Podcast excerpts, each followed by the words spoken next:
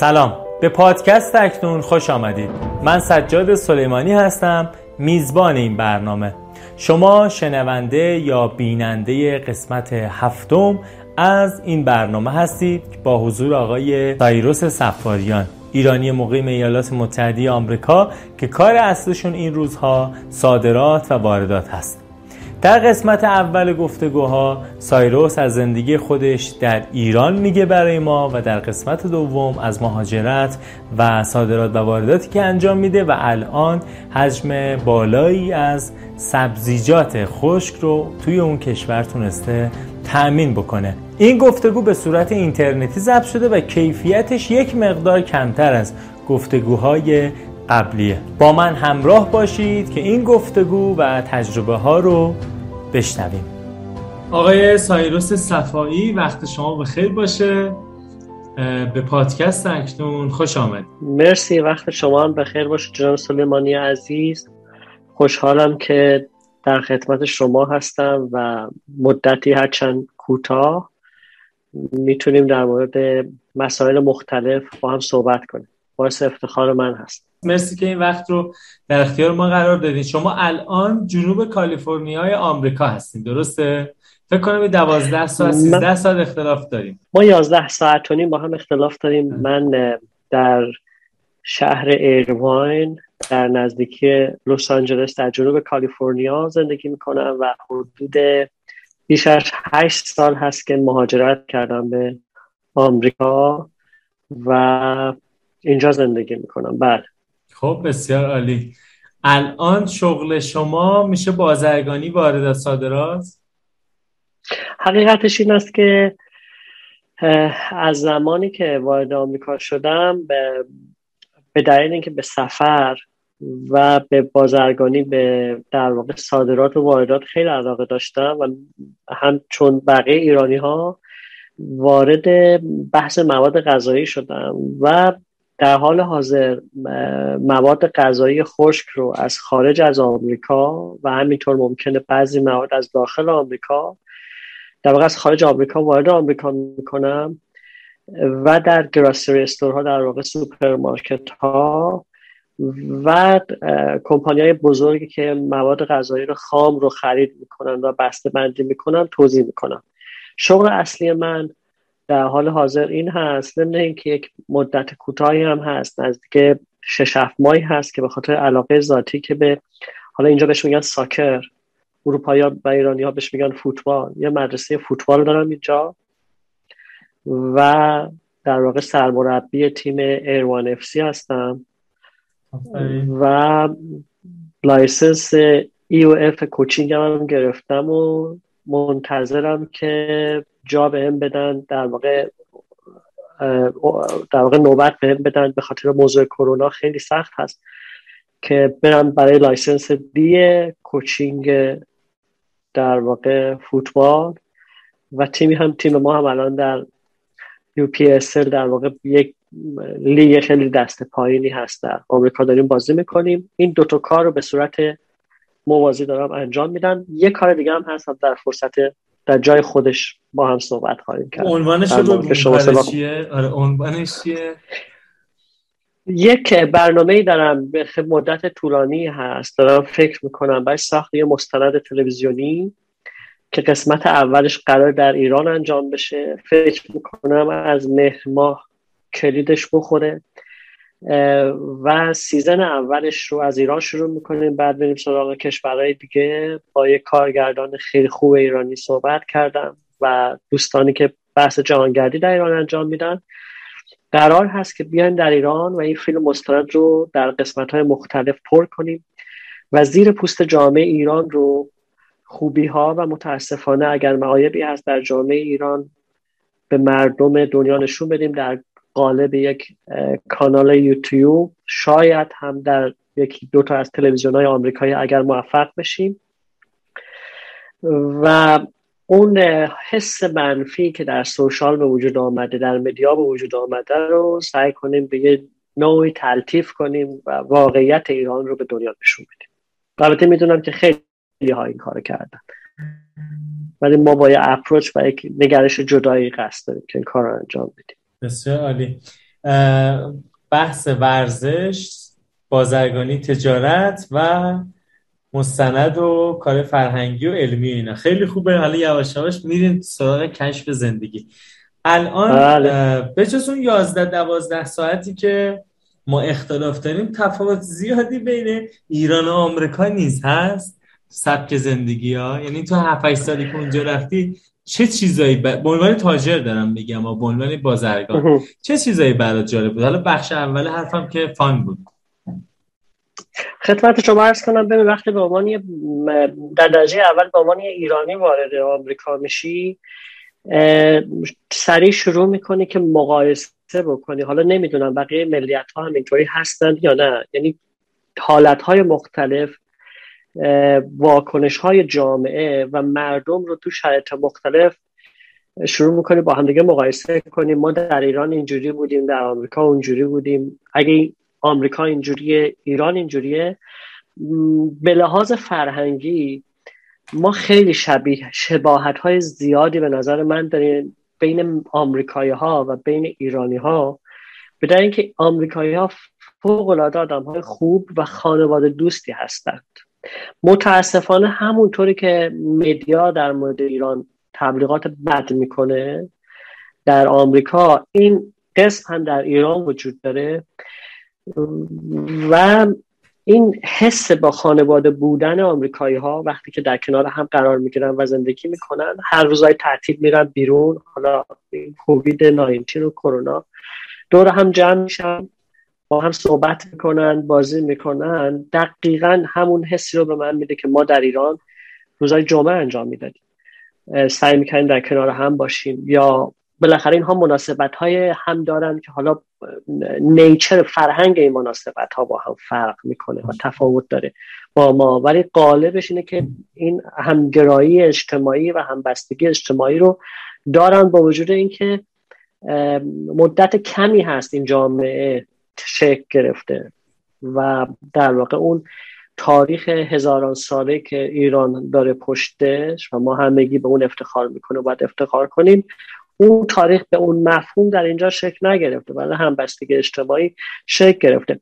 ولی اینکه ساختار اجتماعی و ساختار و نظام اقتصادی چطور هست، در بخش تجارت عرض میکنم، تفاوت فوق‌العاده زیادی داره و این تفاوت من رو به چالش‌های عمیق و بزرگ کشوند و و ضربه‌های مفید زیادی هم به من زد که این پروسه رو یاد بگیرم، چون نگرش یک کسی که در ایران بیزینس کرده و تجارت کرده میاد اینجا و خیلی هم روحیه کار کردن برای بقیه نداره، اون اون در اون قسمت خیلی تفاوت وجود داره و اون تفاوت رو ای کاش میتونستیم بیاریم و در جامعه ایران پیاده‌اش بکنیم. البته میدونم که هر چیزی جای خودش رو داره و شاید هم نشه این کار رو کرد، ولی در بحث تجاری اقتصادی به نظر من تفاوت‌های بزرگی وجود داره. آره، حالا در موردش من دوست دارم یه خورده بیشتر بپرسیم. شما اهل مطالعه هستین، من مسیر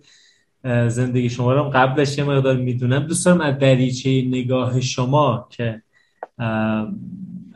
اونجا رو تجربه کردید، نه فقط و فقط به عنوان بیزینسمن، ببینیم چه ابعادی رو میتونیم در واقع از زاویه نگاه شما کشف کنیم و یاد بگیریم. الان چند سال خودتون چند سالتونه؟ من چهل و هفت سالمه. من ده شهریور هزار و سیصد و پنجاه و چهار متولد شدم در شهرستان نجف آباد، یک شهرستانی هست نزدیک اصفهان، در خانواده فوق‌العاده مذهبی. حالا میدونی که ساختار نجف آباد هم به هر حال، بله، من یه دوست صمیمی اونجا دارم. آره یه دوست صمیمی دارم اونجا از دوران خدمت و به واسطه اون نجف آباد رو رفتم، چند روزی هم موندم، چند بار دقیقاً دستم بوده. خب فکر کنم یه خودسری بزنیم از نجف آباد برگردیم ها، یا نه از فعلا تو آمریکا باشیم؟ نظر خودتون چیه؟ هر طوری که میدونین دیگه، میدونید الان ریش و قیچی دست شماست. شما شما قصه گوی خوبی هم هستیم، ما صحبت کردیم با هم. بریم از نجف آباد ببینیم یه نجف آبادیه به قول شما مذهبی از چه سالی شروع کرد و الان تو آمریکا در چهل و هفت سالگی مواد غذایی برای مردم ایالات متحده داره تامین میکنه. ببینیم مسیر چجوری سپری شده و چه اتفاقاتی برای شما افتاده. فکر کنم از دوره دبیرستان اینا شروع کنید، خیلی خوبه. یه اشاره هم اگر اوکیه که دوستان به هر حال کسی که این, این گفتگو رو میبینه یا میشنوه ببینه که با چه ساختار فرهنگی و خانوادگی چه مسیری طی شده. یه اشاره اینجوری بریم، فکر کنم جالب باشه. خب پدر و مادرم معلم بودند. پدرم معلم بود، مادرم معلم بود. سه تا برادر هستیم و یک خواهر که اونها البته ایران هستند. پدر و مادرم به واسطه پس از اینکه انقلاب شد هر دو به دلایلی بازنشسته شدند. خب و خب پدر من به خاطر اینکه در در واقع قبل از انقلاب سفرهای زیادی به خارج از ایران رفته بود، هم اروپا رفته بود، هم آمریکا آمده بود، هم ژاپن رفته بود، ماشین آلات و ماشین افزار رو در واقع ماشین‌آلات کشاورزی رو آموزش دیده بود و بعد آمده بود در هنرستان فنی حرفه‌ای اونجا تدریس میکرد. همیشه کتاب دستش بود و بسیار آدم منظمی بود. ارتشی نبود ولی اخلاق ارتشی داشت و به محض اینکه بازنشسته شد در حالی که تاریخش تاریخ بازنشستگیش نرسیده بود، یک مکانیکی باز کردن نجف آباد و شروع کرد به تعمیر ماشین، چون به کارهای فنی هم خیلی علاقه داشت و سابقه هم داشت. خارج از این که گهگاهی از هنرستان وقتی که فارغ میشد یک خانه داشتیم در نجف آباد که اونجا ماشین تعمیر میکرد و بعد خب وقتی بازنشسته شد اون شد شغل اصلیش. مادرم هم بعد از اینکه بازنشسته شد خانه‌داری میکرد و در, در, در طول جریان زندگیش تبدیل شد به یک معلم قرآن که به هر حال در مناسبت‌های مذهبی قر... مثل قرآن میخوند و بچه‌ها رو جمع میکرد و یا بالاخره قرآن رو از روی تف... تفسیرهای مختلف در واقع میخوند و برای مردم توی محل همون سر که در ایران هست همین الان فکر کنم هر چیز میکرد.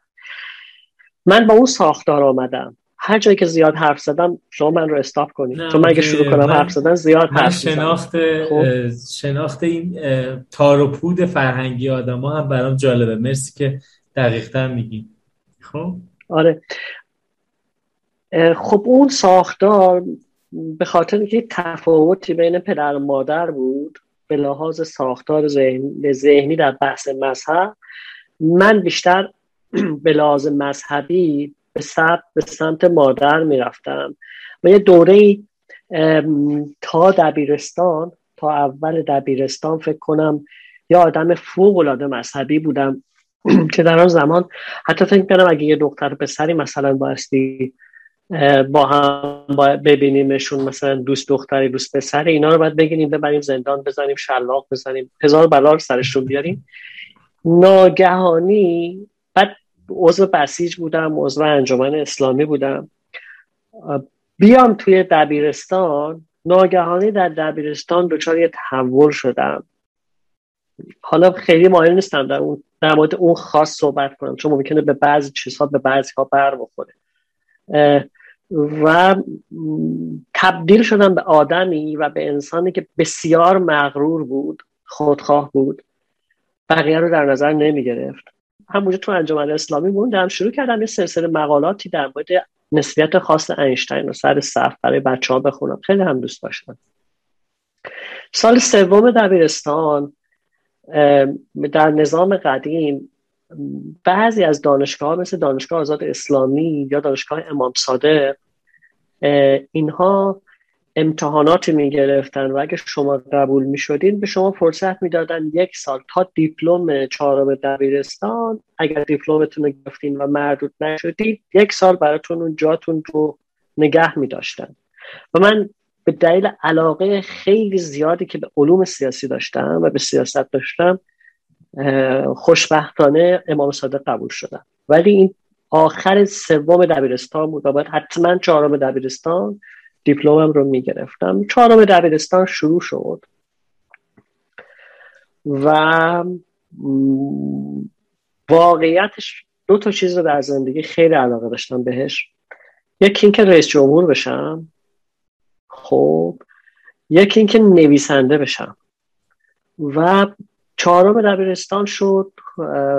گفتم خب این تمام میشه دبیرستان، من دیپلمم رو میگیرم، میرم امام صادق، امام صادق درس میخونم، علوم سیاسی رو میخونم، بعد میرم نماینده مجلس میشم. اون شاکله اون میدونی آرمان گرایی. آره منم آخه وجود داره، منم امام صادق رو به عنوان سکوی پرش سیاسی میدیدم دوره آره. دبیرستانی خودم.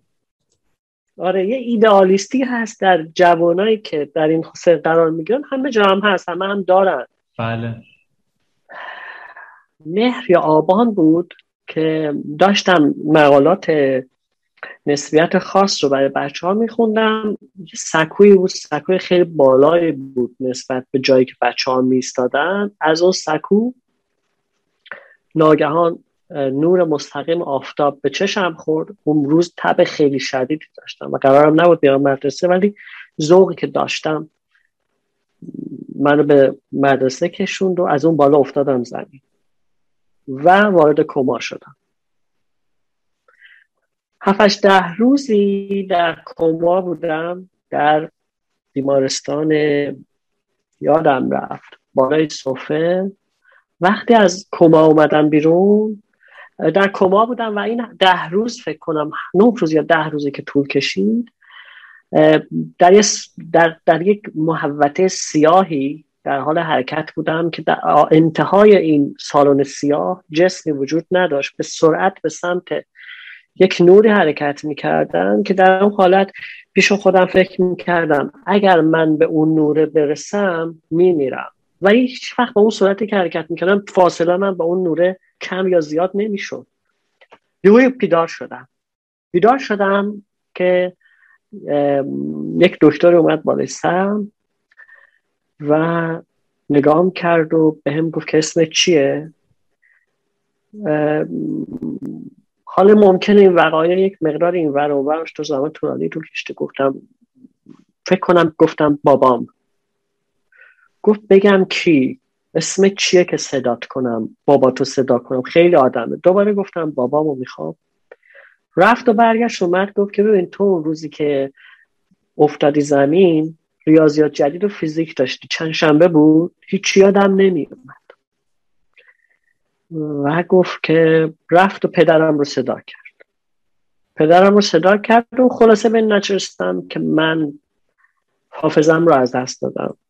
البته مدت کوتاهی این اتفاق افتاد شد، اونم مثلا هفت روز. راه نمیتونستم برم و دچار یک تشنج شدید یا صرع شدید بودم وقتی از بیمارستان ترخیص شدم. چه سالی بود؟ حتما دبیرستان؟ چهارم دبیرستان بود دیگه. آه دیگه دیپلم سالش راستش آره مقایسه نه قبل از دیپلم بود. قبل از دیپلم. یعنی آبان آبان مهر آبان دیگه قرار بود دیپلم رو بگیرم آه. که برم امام صادق. خب اول دبیرستان بود. خب مدرسه که نمیتونستم برم، عملا شد ترک تحصیل. یعنی امام صادق تمام شد، همه آرمان ها و همون شخصیت ها از بین رفت. راه هم نمیتونستم برم و هفته یک روز دو روز حتما دچار تشنج شدید می شدم و یا صدا اگر می آمد صدای زیاد شروع کردم به دویدن، چون خونه ما هم باغ بسیار بزرگی بود و در واقع خونه بود با حیاط بسیار بزرگ که شبیه باغ بود. شروع کردم دور حیاط دویدن تا بتونم تا بگیرنم که ندوم یا دچار یا دچار خودزنی خیلی شدید می شدم. من زیاد دکتر می بردن. دکتر رفتم چون رویم خیلی بد بود. چهار تا پنج تا قرص میخوردم، یک دونه فنوباربیتال میخوردم و یک دونه در واقع و چهار تا دونه سدیم والپرویت میخوردم. همش هم میخوردم. قرصا یادت مونده؟ خیلی خوبه. آره من من یادم رفته کلا، چون منم یه خاطره یه تصادف اینجوری دارم برای کما و اینا. دو سه روز تصادف با موتور داشتم. هر جا زیاد گفتم دتم کنین. فقط میخوام ببینم این که داری الان بهش اشاره میکنی دبیرستان، در واقع از اون مسیر علوم سیاسی امام صادق جدات کرد، اتفاق دیگه هم برات افتاد اینجا؟ باعث اتفاق دیگه بود؟ نه همین همین من رو از اون مسیر جدا کرد، زندگیمو دگرگون کرد. خب کدوم سمت رفتی بعدش؟ رفتی چه کارایی کردی؟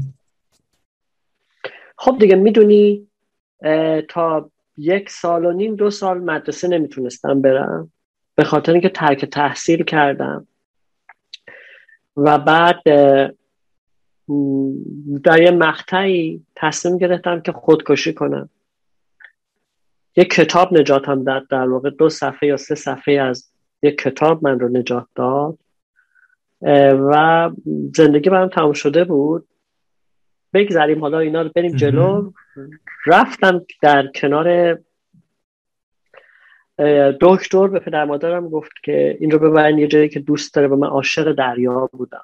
من رو بردن دریا کنار، یه ویلای بود دوستی خوب خاطرم هست. صبحا میرفتم روی صخره کنار تر سالمسازی دریا می نشستم تا شب. شب که می شد شروع می کردم داد و بیداد کردن و گریه کردن و فریاد زدن و فحش دادن به خدا و اینجور چیزا. یک کتابی بود که دکتر توصیه کرده بود به من بدن به نام آیین زندگی، نویسندش آقای دیل کارنگی بود، مؤسسه کارنگی آه. و ترجمهش هم میخواست حتما ترجمه ذبیح الله منصوری باشه. بله و... بله مترجم بسیار بله. بزرگی. بله ام... یه روزی تصمیم گرفتم خودم بکشم. یک صبحی چنین تصمیم گرفتم و صبح بلند شدم رفتم کنار دریا. برعکس همیشه ظهر برگشتم خونه، غذای خیلی خوبی خوردم و اونجا مادرم شروع کرد گریه کردن که دیگه تو رو خدا امروز نرو، پیش من بمون. کتاب آیین زندگی رو از روی در واقع میزی که اونجا گذاشته بودن برداشتم گفتم مامان جون میخوام برم این کتاب رو که برام خریدی بخونم. خوشحال شد که خب این بالاخره تصمیم گرفت این کتاب رو بخونه. رفتم نشستم روی اون تخت سنگه، غروب بشه، طرح سالم سازی تمام بشه، مردم برن، برم خودم غرق کنم. کتاب رو باز کردم و من اصلا عادت ندارم مقدمه کتاب و پیشگفتار رو بخونم.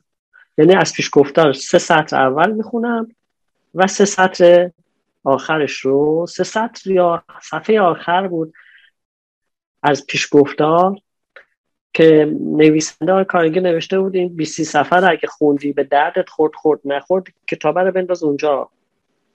همین رو صفحه نشسته بودم، اینو باز کردم، صفحه اصلی از صفحه اول از فصل اول رو شروع کردم به خوندن. صفحه اول دومو خوندم، برگشتم دوباره خوندم، برگشتم دوباره خوندم. من انگار یه آدم جدیدی متحول به،, به دنیا اومد. من هیچ وقت آیین زندگی رو تمامش نکردم، همیشه همون سه صفحه رو خوندم، هنوزم همون سه صفحه رو میخونم اگر دچار چالش ذهنی و مشکل ذهنی بشم. و اصلا مسیر زندگی من عوض شد. نگاه کردم من اینجا به... من اینجا سایروس جان، من اینجا یاد فیلم طعم گیلاس عباس کیارستمی افتادم. بله بله بله بسیار فیلم زیبایی. بله اونجایی که میگه من رفتم خودکشی کنم توت خوردم، هم آره، توت آره. خوردم دلشون خواست. تو این موضوع خودکشی طعم گیلاس یک شاهکار واقعا بسیار توی بحث آره، معنا درمانی توی زندگی میتونه شاهکار باشه. حالا من اشاره کردم به طعم گیلاس چون خیلی لذت بردم ازش. انگار اون سه صفحه همون توته بوده، خیلی دقیقاً یه بهانه بوده برای گیر کردن و ماندن. اجازه بدی خاطره از خودم بگم. اول ازدواج ما بود، ناراحتی همه جور کشیده بودیم، همه جور.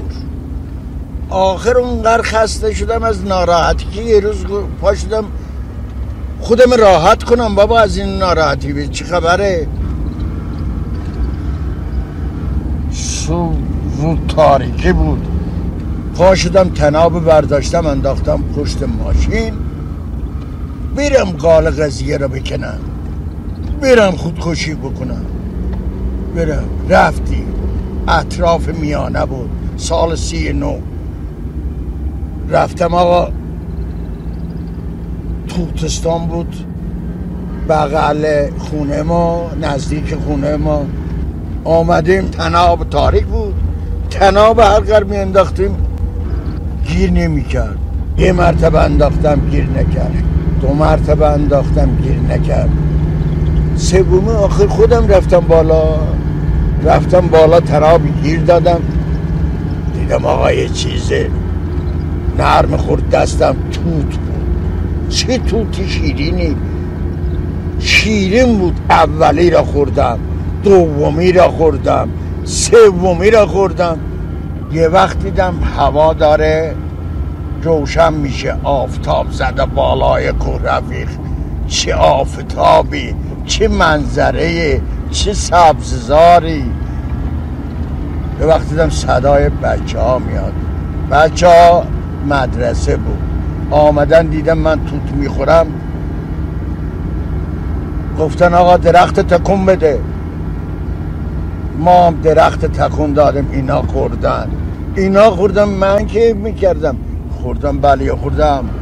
ما جمع کردیم آمدیم تو خونه، خانم ما هنوز از خواب بیدار نشده بود.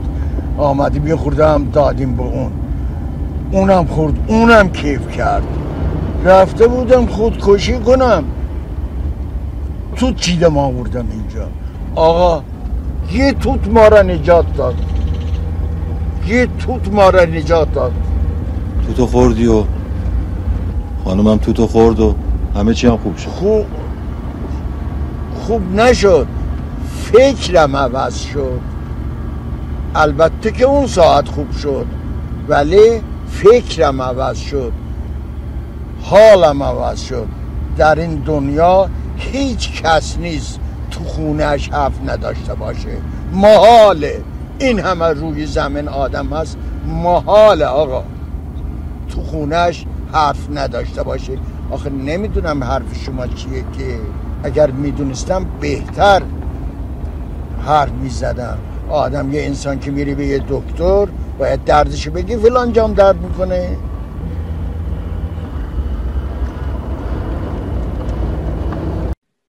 آره نگاه کردم اون لحظه دیدم چقدر این آبها، آبهای دریا به چه سهمگینی با چه پشتکاری دارن به صخره ها میکوبن، صخره ها حرکت نمیکنن، انما در طول زمان فرسوده میشن و میافتن زمین. پس زندگی من هم قراره همینجوری باشه، یعنی من باید مثل این موج ها به این صخره ها به اصطلاح بزنم، اینقدر بزنم تا مشکلات زمین بیفته. و برگشتم با یک آدم جدید، پذیرفتم که پذیرفتم که خب این اتفاق افتاده.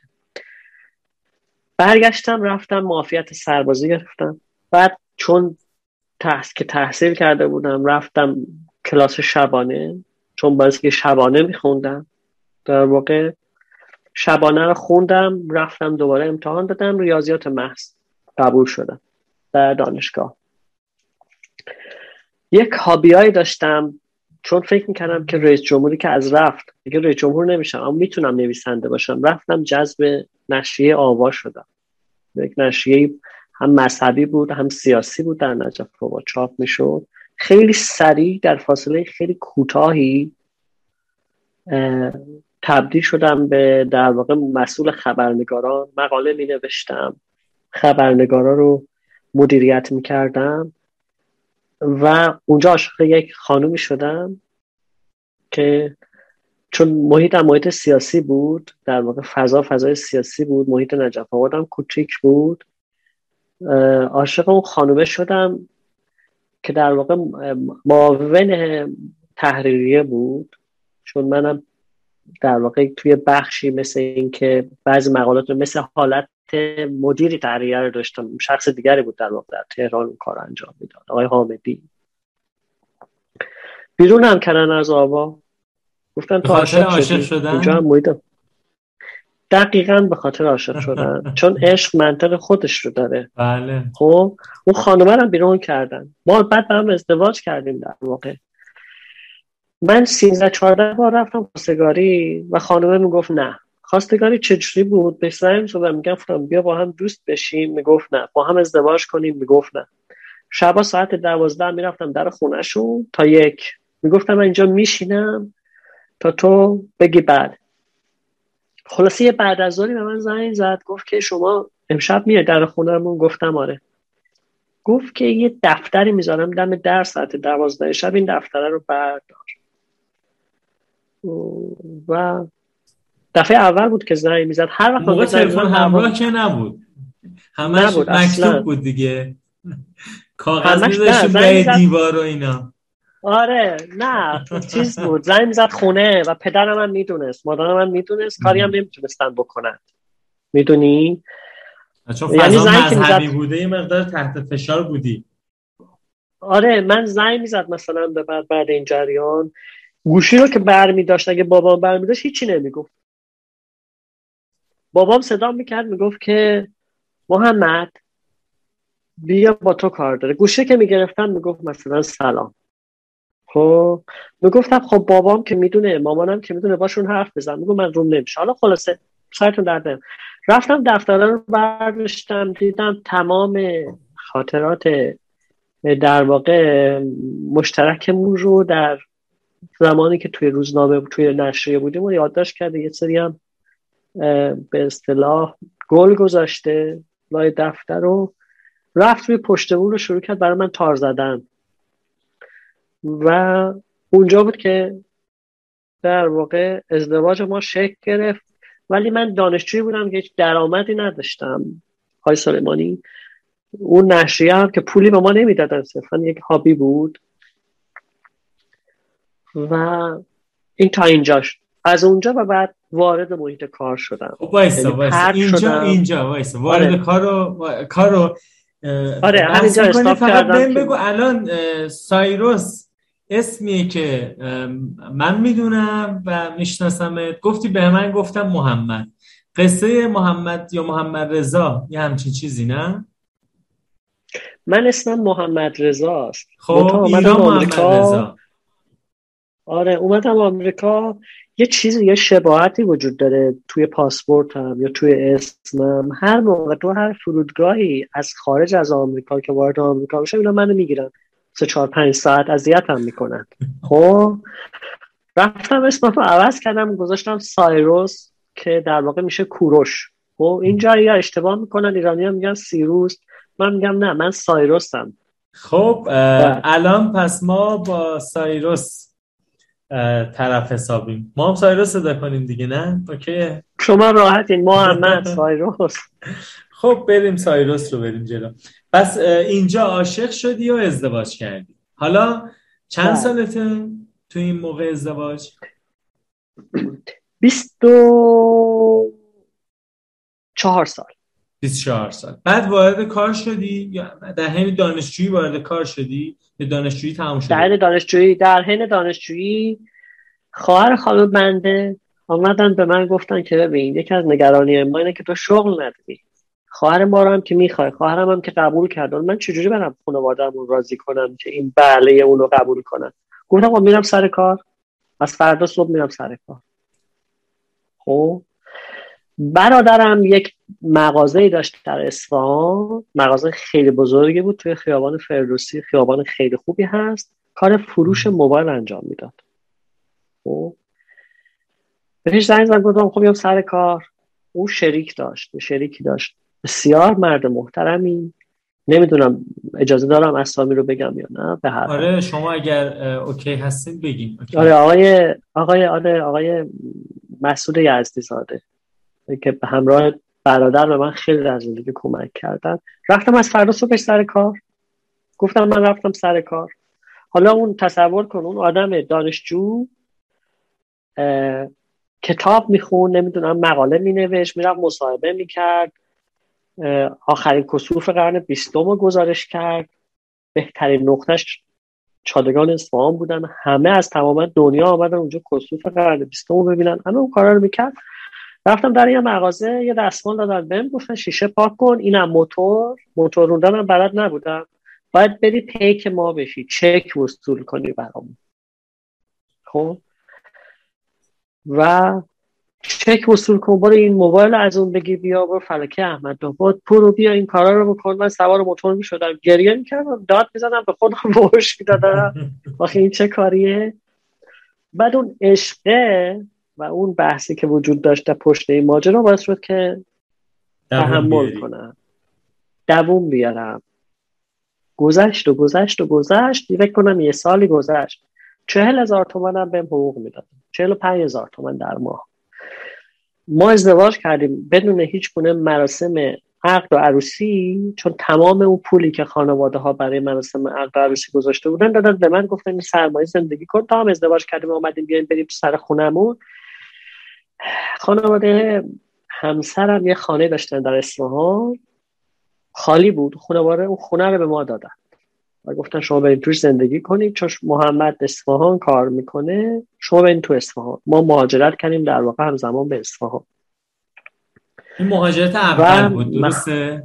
این مهاجرت اول بود. بله همسرم هم وقتی که رفتیم که در واقع جهیزیه رو بیارن، همونجا توی اون مغازه که جهیزیه رو گذاشته بود در واقع فریزر و مبل و همه رو اونجا گذاشته بودن توی مغازه ها که بیارن، همه رو فروخت که در واقع همسرم به سرمایه نیاز داره و اون پوله رو دادن به من و منم رفتم اونجا به داداشم گفتم که داداش جان من یه مثلا هفتصد هزار تومان پول جمع شده، خب ببخشید سه میلیون تومان پول جمع شده، این سه میلیون تومان رو چیکارش کنم؟ گفت بیا این گوشی‌های آلکاتل کلاب هست الان نود هزار تومان بخر، هفته دیگه احتمالا میشه صد و بیست هزار تومان. ما اون کلاب رو دادیم پول رو به اونا، اونا خریدن، اون نود هزار تومانی شد شصت هزار تومان، هفتاد هزار تومان. این اولین سرمایه‌گذاری من بود که من ضرر کردم و هیچی اصلا ناراحت نبودم راستش، نمیدونم چرا، به خاطر اینکه حس میکردم من که هیچی ندارم و بایستی ریسک کنم و ریسک کنم و ریسک کنم که رو یاد بگیرم، این کار رو یاد بگیرم، پول در بیارم دیگه.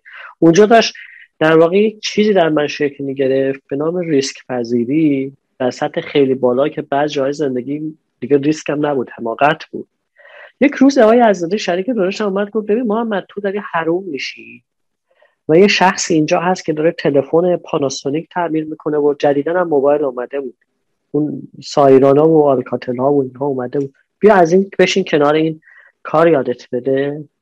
اونم کار یاد من نمیداد به خاطر اینکه پیش خودش فکر میکرد اگه کار یاد من بده و من داداش صاحب مغازه هستم اونو بیرونش میکنن. میرفتم صبحات چک پاس میکردم و بعد از اونها میرفتم کنار دست این مینشستم و خلاصه یه روز اون آقا رفت و شریک داداشم اومد گفت ببین هر وقت این کارو یاد گرفتی پنجاه پنجاه تو درآمد تعمیر تلفن و موبایل با من شریک. من یاد گرفتم اون کارو. یادتونه یه اینترنت بود دیالاب بود، من شبا تو خونه می نشستم باعث مدارها رو از این فرومای هندی دانلود میکردم چون هیچ مأخذ و منبعی هم نبود برای تعمیر موبایل، همه هیچ که بهش یاد نمیداد، اصلا نبود اون شروع. شبا تا صبح تا چهار تا پنج صبح بیدار میموندم، یکی دو ساعت میخوابیدم، بعد میرفتم سر کار. خلاصه یاد گرفتم اون کار رو. یک روزی هم یک شبی هم اون آقای عزیزاده آمد و حسابدار مغازه رو صدا کرد و گفت به من میگفت محمد آقا، این محمد آقا چقدر کار کرده این ماه؟ رفت حساب کرد و اومد به آقای عزیزاده اینقدر کار کرده تقسیم بر دوش میکردن میشد چهارصد و سی و سه هزار تومن در واقع سهم من. برای اولین بار بود، منم نمیدونستم به برای چی داره میپرسه. یه واقعیه آقایی بود توی کش نشسته بود توی صندوق نشسته بود چهارصد و سی و سه هزار تومن بهش مال بده به محمد آقا، یعنی چهل و پنج هزار تومن در عرض پنج دقیقه شد چهارصد و سی و سه هزار تومن. من منتظر بودم شب چهل و پنج تومن بهم بدن. من داداشم از پشت میز بلند شد چی داری میگی؟ ما فردا چک داریم همین الان کم داریم. گفت من از حاج آقا میگیرم. بعد داداشم به گفت که چک برش بنویسید فردا بره تو بانک چک کاسه. گفت نه من میخوام این چهارصد و سی و سه هزار تومان بشماره الان تو دستش لمس کنه. خب چهارصد و سی و سه هزار تومان بده به محمد آقا. خب خیلی پول بود چهارصد و سی و سه هزار تومان و اصلا نمیدونی چه حالی داشتم. بابام میگه خدای من تا دیروز پول نداشتم برم برای خانمم مانتو بخرم، بیست و پنج هزار تومان سی تومن پول مانتو بود، امروز چهارصد و سی و سه هزار تومان دارن به من پول میدن و اون یک پرش خیلی یه چیزی انگیزه مضاعف من داد. رو آسمونا قدم میزدن و شب که رفتم اون خب همسرم هم خیلی خوشحال شد. همه محیطی که من کار میکردم یه میز کوچولو بود که گوشه مغازه گذاشته بود. اما اون چهارصد و سی و سه هزار تومنه منو قانع نمی‌کرد. من آدم جاه طلبی بودم که میدونستم یه جای دیگر یه شخصی نماینده نوکیاست و من می‌خواستم نماینده نوکیا بشم. ماهای بعدم اون عدد افزایش افزایش پیدا کرد. رفت تا سی, سی, سی میلیون تومن، چهل میلیون تومن در ماه. یعنی اصلا بله. آفرین. خوب. چه سالی؟ سالش دیگه رفتیم دیگه رفت رفت نه یاشتش یادم نمیاد. منظور چند سالته؟ اون موقع حدوداً چند ساله؟ حدوداً شش هفت سال بعد. نه سی سالگی. آره حدود دوره سی سالگی. سی سالگی آره. میشه هجده سال قبل، یعنی هشتاد و دو سه. آره اون موقع بود اون چهار سه. آره اون موقع اون موقع استارتی رو زده بودم که در سن سی و سه چهار سالگی به یه درآمدی رسیدم نزدیک بین نسبت قیمت دلار بین پانزده میلیون تومان تا چهل میلیون تومان. حالا داستانشو براتون تعریف میکنم. خب یه شرکتی بود در ایران به نام ایراتل، خب که میگفت نماینده نوکیا هستیم. یه روز تصمیم گرفتم، اسم اول ایران نوکیا بود، بعد عوضش کردم به ایراتل. یه نماینده‌ای داشت در اصفهان، میگفتن نماینده نوکیاست، هر چی موبایل نوکیا بود میرفتن میدادن اون تعمیر کرد. خب و من گفتم من میخوام نماینده نوکیا بشم. یک روزی بلاشتم رفتم کجا بلاشتم رفتم دفتر ایران نوکیا یا ایراتل در خیابان وزرا کوچه سوم. با همسرم هم رفتم، اون موقع یه پراید داشتیم، ما یه پراید خریده بودیم. رفتیم و رفتم طبقه دوم و نشستم و گفتم من میخوام با مدیر خدمات صحبت کنم. گفتم گفتم از اصفهان اومدم، سه تا گوشی نوکیا دادم به نماینده‌ت در اصفهان، سه ماه به من ندید. دیدم یه آقای با خیلی پرستیژ اومد بیرون و با کراوات و کل حالتش، آقای مهندس ابراهیمزاده که بعد هم مهاجرت کرد انگلستان، با خیلی حالت عجیبی اومد بیرون. من خیلی از تیپی خوشم اومد. گفتم این یه اول شکایت کردم، بعد به دروغ بهش گفتم من یه دفتر خیلی بزرگ دارم در اصفهان، کار تعمیرات موبایل انجام میدم با کلی پرسنل، چرا به من نمیدین؟ حالا تصور هم این بود که مثلا آره بررسی کنم و اینا. گفت ما هفته دیگه داریم میایم بیایم اصفهان، میایم چیز میکنم، میایم نگاه میکنیم. خب برگشتم تو راه، شب تو اتوبان قم به خانومم گفتم که من یک روزی میشم آقای ابراهیم زاده. گفت بابا این کجا، تو کجا؟ گفتم حالا ولش کن بریم. رفتم اصفهان، صبح رسیدم اصفهان، رفتم پیش آقای عزیزاده، گفتم آقای عزیزاده این میزه دیگه نمیتونه اینجا باشه، ما یه دفتر بالا هست خالیه بود، بریم اینو اجاره کن. گفت برای چی؟ گفتم من دیر رفتم اینجا، من با نماینده ایراته قرار دارم، اینا هفته دیگه میان اینجا. منم راستش رو بخوای دروغ گفتم. گفت تو دروغ گفتی، بیخود کردی، دروغ گفتی، مگه من عقلم کمه این کارو بکنم؟ رفتم با آقای قرازی که وزیر مخابرات بود، یه نماینده‌ای داشت، وزیر مخابرات سابق، کاندیدای ریاست جمهوری، اونجا خیلی دفتر داره. آره یه داداشی داره که این کاراشو اونجا انجام میده. رفتم پیش ایشونو، گفت تو نه سابقه داری نه چیزی، یه نفر باید ضمانتت کنه تا من این دفتر رو بهت بدم. رفتم یه دوستی رو پیدا کردم اونجا در اصفهان، اومد ضمانت کرد، همون روز من اون دفتر رو اجاره کردم از ایشون. خب صبح که آقای عزیزاده اومد هیچی نبود، همه چی رو برده بودن بالا، همه چی چی بود؟ یه میز بود، یه دو تا نمیدونم هویه و اینا بود. گفت کجایی؟ گفتم بالا. گفت بالا کجاست؟ گفتم من رفتم دفتر رو قرازی اجاره کردم. اومد بالا اینقدر داد زد من زد که تو بی خود این کار کردی، یعنی که پسش بر نمیای دیگه. منظورش این بود نه؟ میگفت این حماقته، نه به تو نمایندگی میدند، خب نه تو با من هماهنگ کردی. آدم خیلی دیسیپلین داری بود، بیزنسمن بود. خب برگشتم تهران، حسن آباد، در سوانان تهران، حسن آباد تهران میز خریدم، میزای دو طبقه خریدم برای موبایل استفاده، چهار پنج تا. دو سه تا از این همکارایی که موبایل تعمیر می‌کردن هم صدا کردم، گفتم روزی که اینا میاد بازه شما باید اینجا پشت این میزا بشینید کار کنید. امکانات خریدم و کفم کفپوشه یه چیزی زنم تحت عنوان کفپوش آنتی استاتیک، تو خیلی مطالعه می‌گم، آنتی استاتیک نبود، کفپوش هم نبود، یه نوع رنگی بود در واقع. هفته دیگه شد این اون آقای ابراهیمزاده با یه آقای دیگه که مدیر ایراتل بود آمدن اونجا و خب اونم به اسم آقای عزیزاده آمدن، داداش من اومدن تو دفتر رو نگاه کردن و نشستن و با من مثلا یک ساعت یک ساعت و نیم صحبت کردن و از دفتر داشتن میرفتن برن بیرون به من گفتن تو از هفته دیگه نماینده ما هستی در اصفهان.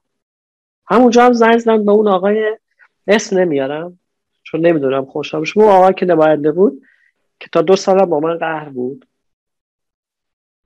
که تو دیگه نماینده نیستی، تمام گوشی‌های گارانتی دار ایراتل رو جمع کن، اون تابلو رو هم بکش پایین میفرستی به خیابان فردوسی این دفتر. خب و شروع شد دیگه، یعنی یک میز کوچه در یک هفته. اینها فیلم نیست، داستان نیست، نمیخوام که بیننده های شنونده های شما فکر کنن فکر کنن که اینها این این یک قدرت ریسک پذیری و که آدم نیست که مثل گرگ دنبال جاه طلبیه، دنبال پول نیست، دنبال اینه که بگه من برترم و خوب هم نیست خیلی جا، چون خیلی جا ضرر میزنم. ولی من همین جوری بودم، من داشتم یاد میگرفتم و داشتم تلاش میکردم و این حسه همینطور در من داشت چیز میکرد. شاید اون برمیگشت به دوره دبیرستان من که من یه چیز رو از دست داده بودم و حالا میخواستم خودم اقناع کنم، خودم رو جبران کنم.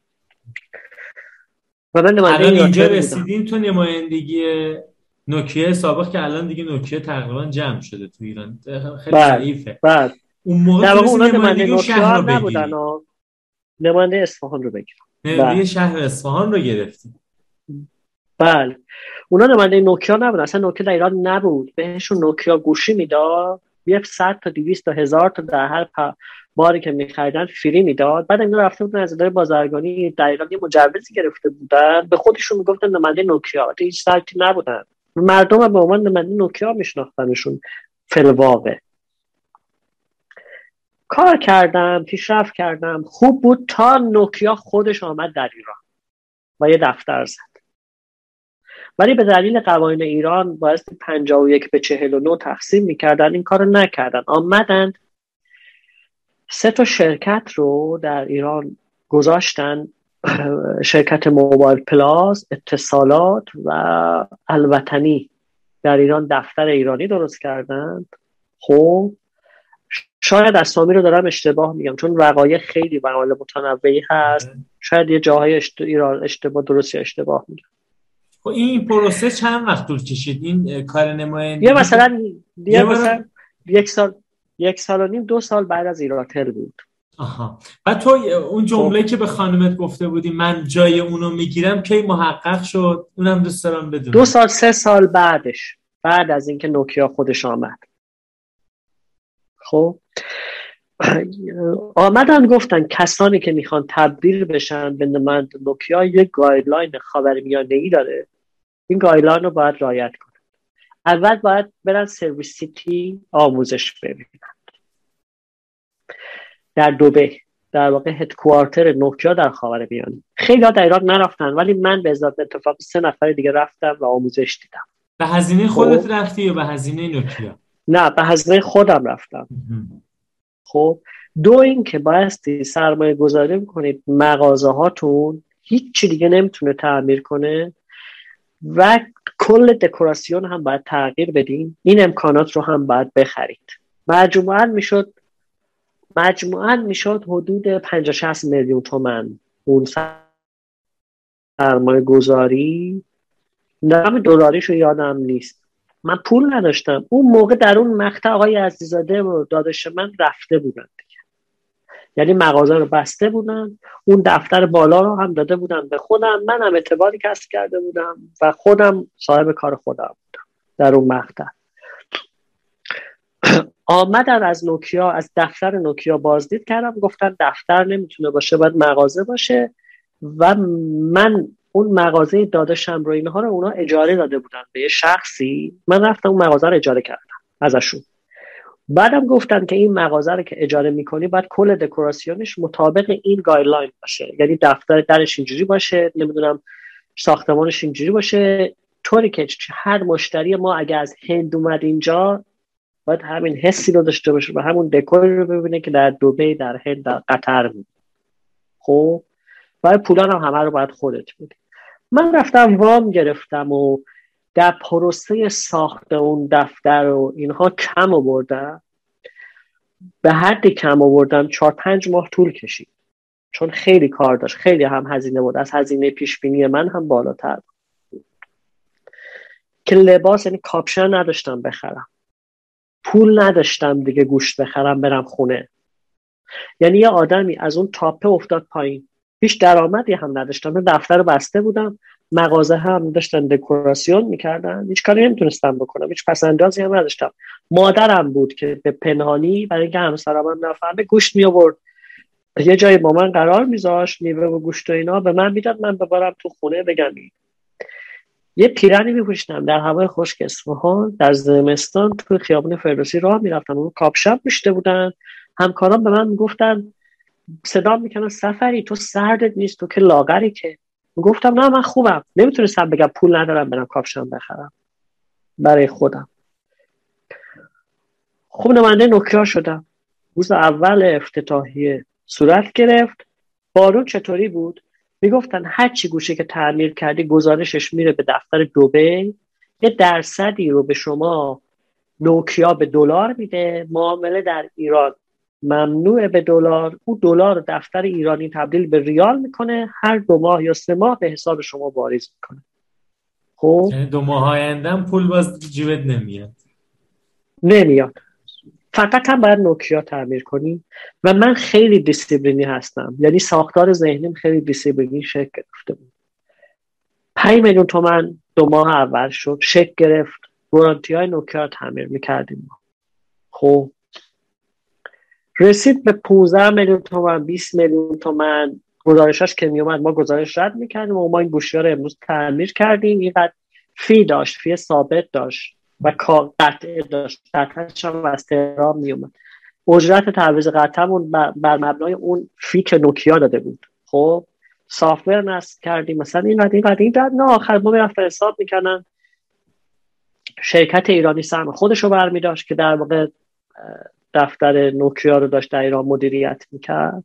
خب پولی که از نوکیا میومد سهم منم به دیریال تقسیم میکردن میریختن به حسابم، مبلغ خیلی زیادی میشد چون بعضی ماها تعمیرات گوشی ها خیلی بالا بود، یهوی بیست میلیون تومان، سی میلیون تومان میریختن به حساب من.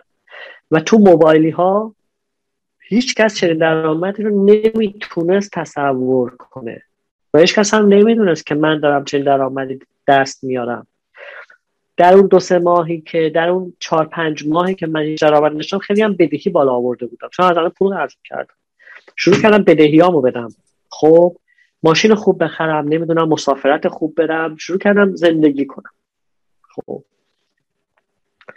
یه روز اومدن گفتن که آقا ما مدیر خدمات نوکیا میخوایم. یعنی یه آقای اومد تو دفتر شروع کرد راه رفتن و قدم زدن تو مغازه و سلام کرد، گفت که آقا شما، من رابط دبی ایران نوکیا هستم و خیلی از شما تعریف کردن، ما میخوایم هفته دیگه شما در آرژانتین، در خیابان آرژانتین یه دفتری هست تهران و تهران بله. هفته دیگه باید بیایید تو خیابان آرژانتین، حتما باید با همسرت بیایید. خب راستی سوالی، تا اینجا بچه دار شدی تا این مرحله یا نه؟ یه پسر دارم به نام بردیا اینجا. آها. یه پسر دارم به نام بردیا. خب اوکی، گفتم یعنی اصلا زندگی در خلاله هم زندگی داره میره جلو، هم این بیزینس رو رشد میکنه. آره دقیقاً. خب بعد دعوتت کردن آرژانتین تهران. آرژانتین تهران رفتم دفتر نشستم، یا آقای بود آقای بهجتی مدیر عامل شرکت اون موقع ایرانیان همراه سرویس بود که قرار بود این موضوع رو در واقع هندل کنه، یا آقای به نام بندی وگا مدیر فنی نوکیا در خاورمیانه، و یا آقای دیگری هم که آقای فرهنگی مدیر رابط ایران دبی نوکیا. نشستن اونجا، آقای بندی که اومد نشست جلو من گفت من باید یه سری مصاحبه با تو بکنم، مصاحبه فنی و مدیریتی بکنم به تو. هیچ کس هم چیزی نگفت، گفت ما باید نماینده هامون آپگرید کنیم و این مصاحبه شما انجام بدیم. مصاحبه خیلی بدی بود، منم انگلیسی خیلی خوب بلد نبودم خب، و بندیک هم اجازه نمیداد که کسی کمک من بکنه، مثلا فرهنگی کمک من بکنه، آقای بهجتی هم خیلی به انگلیسی وارد نبود. صحبت کردن صحبت کردن با من، دو سه ساعتی طول کشید، موقع شام شد به خاطر اینکه بعد از ظهر مصاحبه بود، همسرم هم کنارم نشسته بود.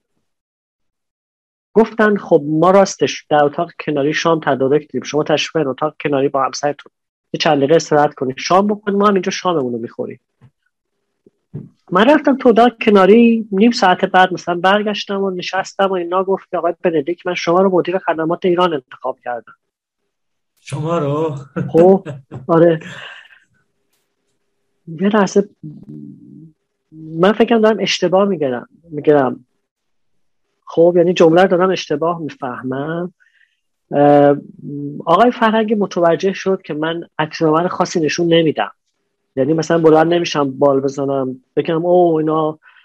گفت که آقای بندیک فرمودن که شما به عنوان مدیر خدمات پس از فروش نوکیا انتخاب شدید و الان باید چهارده تا مرکز خدمات رو در ایران مثلا راه اندازی کنی و خیلی از شما خوشش اومد.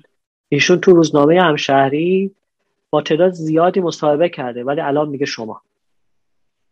خب برای آگهی زده بود مصاحبه، الان میگه شما.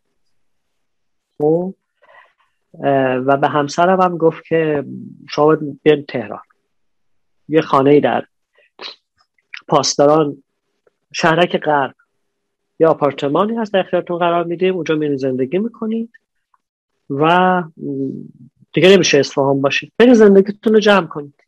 ما خیلی خوشحال بودیم. تو تو هم برگشتم گفتم یادت ابراهیمزاده رو گفتم ابراهیمزاده مدیر خدمات ایراتل بود، من الان مدیر خدمات نوکیا. رفتیم و گذشت و گذشت و گذشت یک شبی چیز شد، اومدی تهران دیگه. یعنی الان مهاجرت دوم از اصفهان؟ نه هم نیومدی؟ نه نه ایمدم، برگشتم اصفهان زندگی رو جمع کردم. اون پروسه یه ماهی طول میکشید، یه هفت روز مونده بود ما تقریبا زندگی رو جمع کرده بودیم. دفتر رو هم داشتم واگذار میکنم یه نفر دیگر اداره کنه. زنگ زد آقای فرهنگی از دبی به من خونه که راستش رو بخوای یه خانومی، اسم اون خانومو نمیارم، جای شما انتخاب شد، الانم داره قرارداد میبنده. آقای فرهنگی من زندگیمو جمع کردم. گفت نه انتخاب شد و شما همون اصفهان میمونید. خلاصه من انتخاب شدم و رفتم مراسم افتتاحیه، در واقع یک افتتاحیه خیلی مفصل در هتل استقلال اگه اشتباه نکنم گرفته بودم، رفتم اونجا و هفته بعدم باید میرفتم به اون خانم گزارش میدادم. خب رفتم تهران و رفتم دفتر در واقع مرکزی رو نشستم و خیلی هم عصبانی بودم. اون خانومم مثل بلبل انگلیسی حرف میزد، آمد بیرون و میدونست جریان، چون ما تو سرویس سیتی با هم آموزش دیده بودیم در دبی خب و هم بگن خیلی خوب میشناختیم، ولی من حس تنفر خیلی بدی نسبت بهش داشتم و اینکه الان برای اولین بار حس کردم چرا من باید به این گزارش بدم، اینجا منو گرفته مثلا. منو وارد اتاقش کرد، اومد بیرون، خواهش کرد به تو اتاقم بشین، منو برد، خیلی زیرکی به خرج داد، منو برد نشون بر بالاترین قسمت میز کنفرانسش، خودش رفت نشست در پایین ترین قسمت نزدیک در و به جای اینکه از من گزارش بگیره شروع کرد با من حرف زدن و یه کاری که من منفجر شم، یعنی بریزم بیرون. گفتم ببین من اگه چاره داشتم اون روسری که رو سرته رو برمی داشتم میبستم دور گردنت خفت میکرد، تو جای منو گرفتی. خب خب هیچ اتفاق نیفتاد، اون بالاخره مدیر بود دیگه. خب بالاخره گذشت و منم عادت کردم. رفت به مرخصی زایمان، اون خانم رفت مرخصی زایمان رو خیلی هم مثل دوست و خواهر من هست، الان خیلی با هم دوستیمشون تو کانادا زندگی میکنه. به من گفتن تیشون نیستن، شما تشریف بیارید تهران. دیگه همسرم گفت من تهران نمیرم، خودت اول هفته میری آخر هفته هم میخوای برگرد. خب من اعتماد ندارم، من اول هفته میرفتم آخر هفته هم برمیگشتم. گذشت تا ایشون از مرخصیشون داشتم برمیگشتم، آمد اون مدیر مدیر دیگری از دبی اومده بود، یه مراسمی بود یک شبی در تهران، مهمانی بود. از من پرسید خب حالا اینقدر با ما غر زدی و دعوا کردی اینا، اگه پنج شش ما مدیر بودی چی شد؟ گفتم راستشو بخوای من فکر میکنم اون شخصی رو که انتخاب کردین و اسمشو نمیارم شاید راضی نباشه. حقش بود، به خاطر که هیچ کس نمیتونه سیصد تا پرسنل رو اینجور اداره کنه. خب و من فهمیدم تازه این چی میکشه و چه اتفاقی براش افتادش میفته و اینها. خلاصه یه شب نوکیا از ایران رفت، به خاطر اینکه نوکیا داشت آنتنای مخابراتی نصب میکرد، تحریم‌ها شدیدتر شد، تراز تجاری و مالیش با ایران خیلی رفت بالا، آمریکا بهش فشار آورد و نوکیا از ایران رفت بیرون. حالا در پسش هم از از رقابت تلفن همراه رفت بیرون که اون اصلا کارش نداریم. شب رفت بیرون، مبلغ زیادی از پول رو به ما نداد، به من نداد، به دلیل اینکه فردا صبحش من به عنوان مدیر پروژه‌های سامسونگ در ایران انتخاب شدم.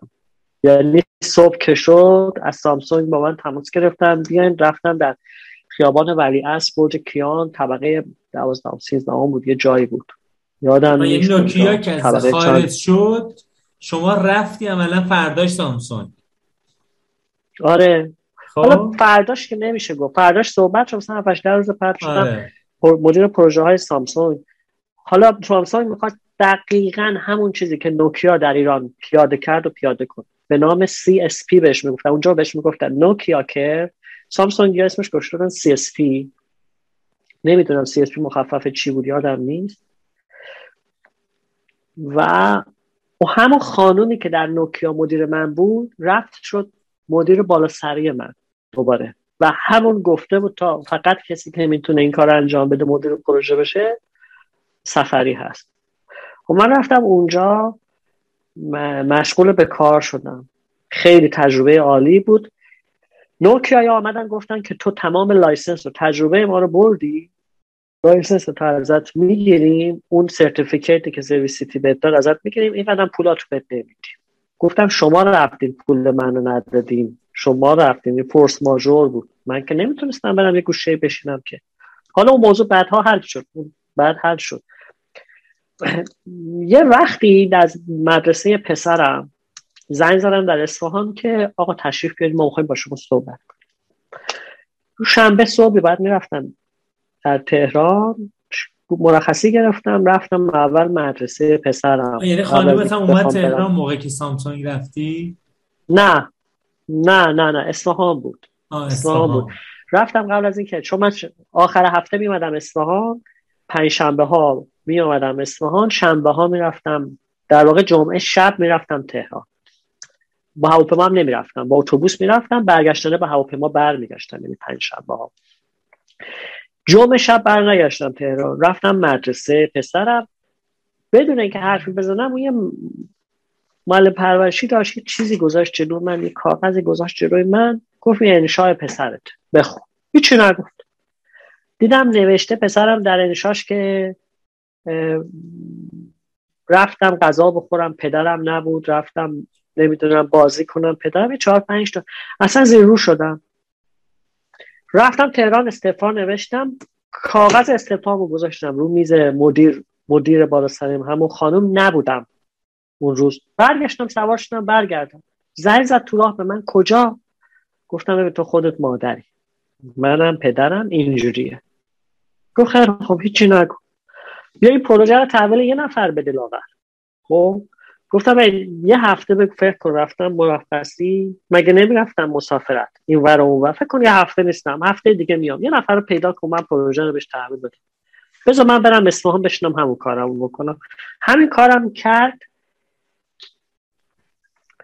ولی خب خیلی به مراکز مختلف اینها وقتی مشکل پیدا می‌کردن به من زنگ می‌زدن، از شهرهای مختلف با من مشورت می‌کردن. یکی از مشکلات بزرگی نوکیا سامسونگ هم با من همیشه این بود که تو چرا چا... چالش هایی رو که ما داریم و اینها نماینده های ما تو شهرهای مختلف دارن هی به اینا راهچا نشون میدی، راه فرار بهشون نشون میدی. میگفتم زنگ می‌زنن به من مشورت بده.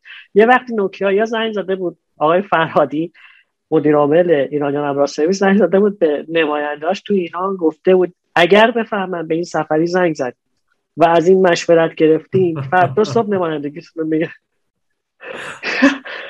دوستی بود در شیراز یا مثلا در بندرعباس زنگ میزد همیشه با من، میگفت این مثلا نوکیا این کارو کردن چیکار کنم، دیگه بهشون زنگ میزدم تلفن من جواب نمیدادن، میگفتن که دیگه به ما زنگ نزن، ما در واقع زندگیمون تجارتمون در خطر.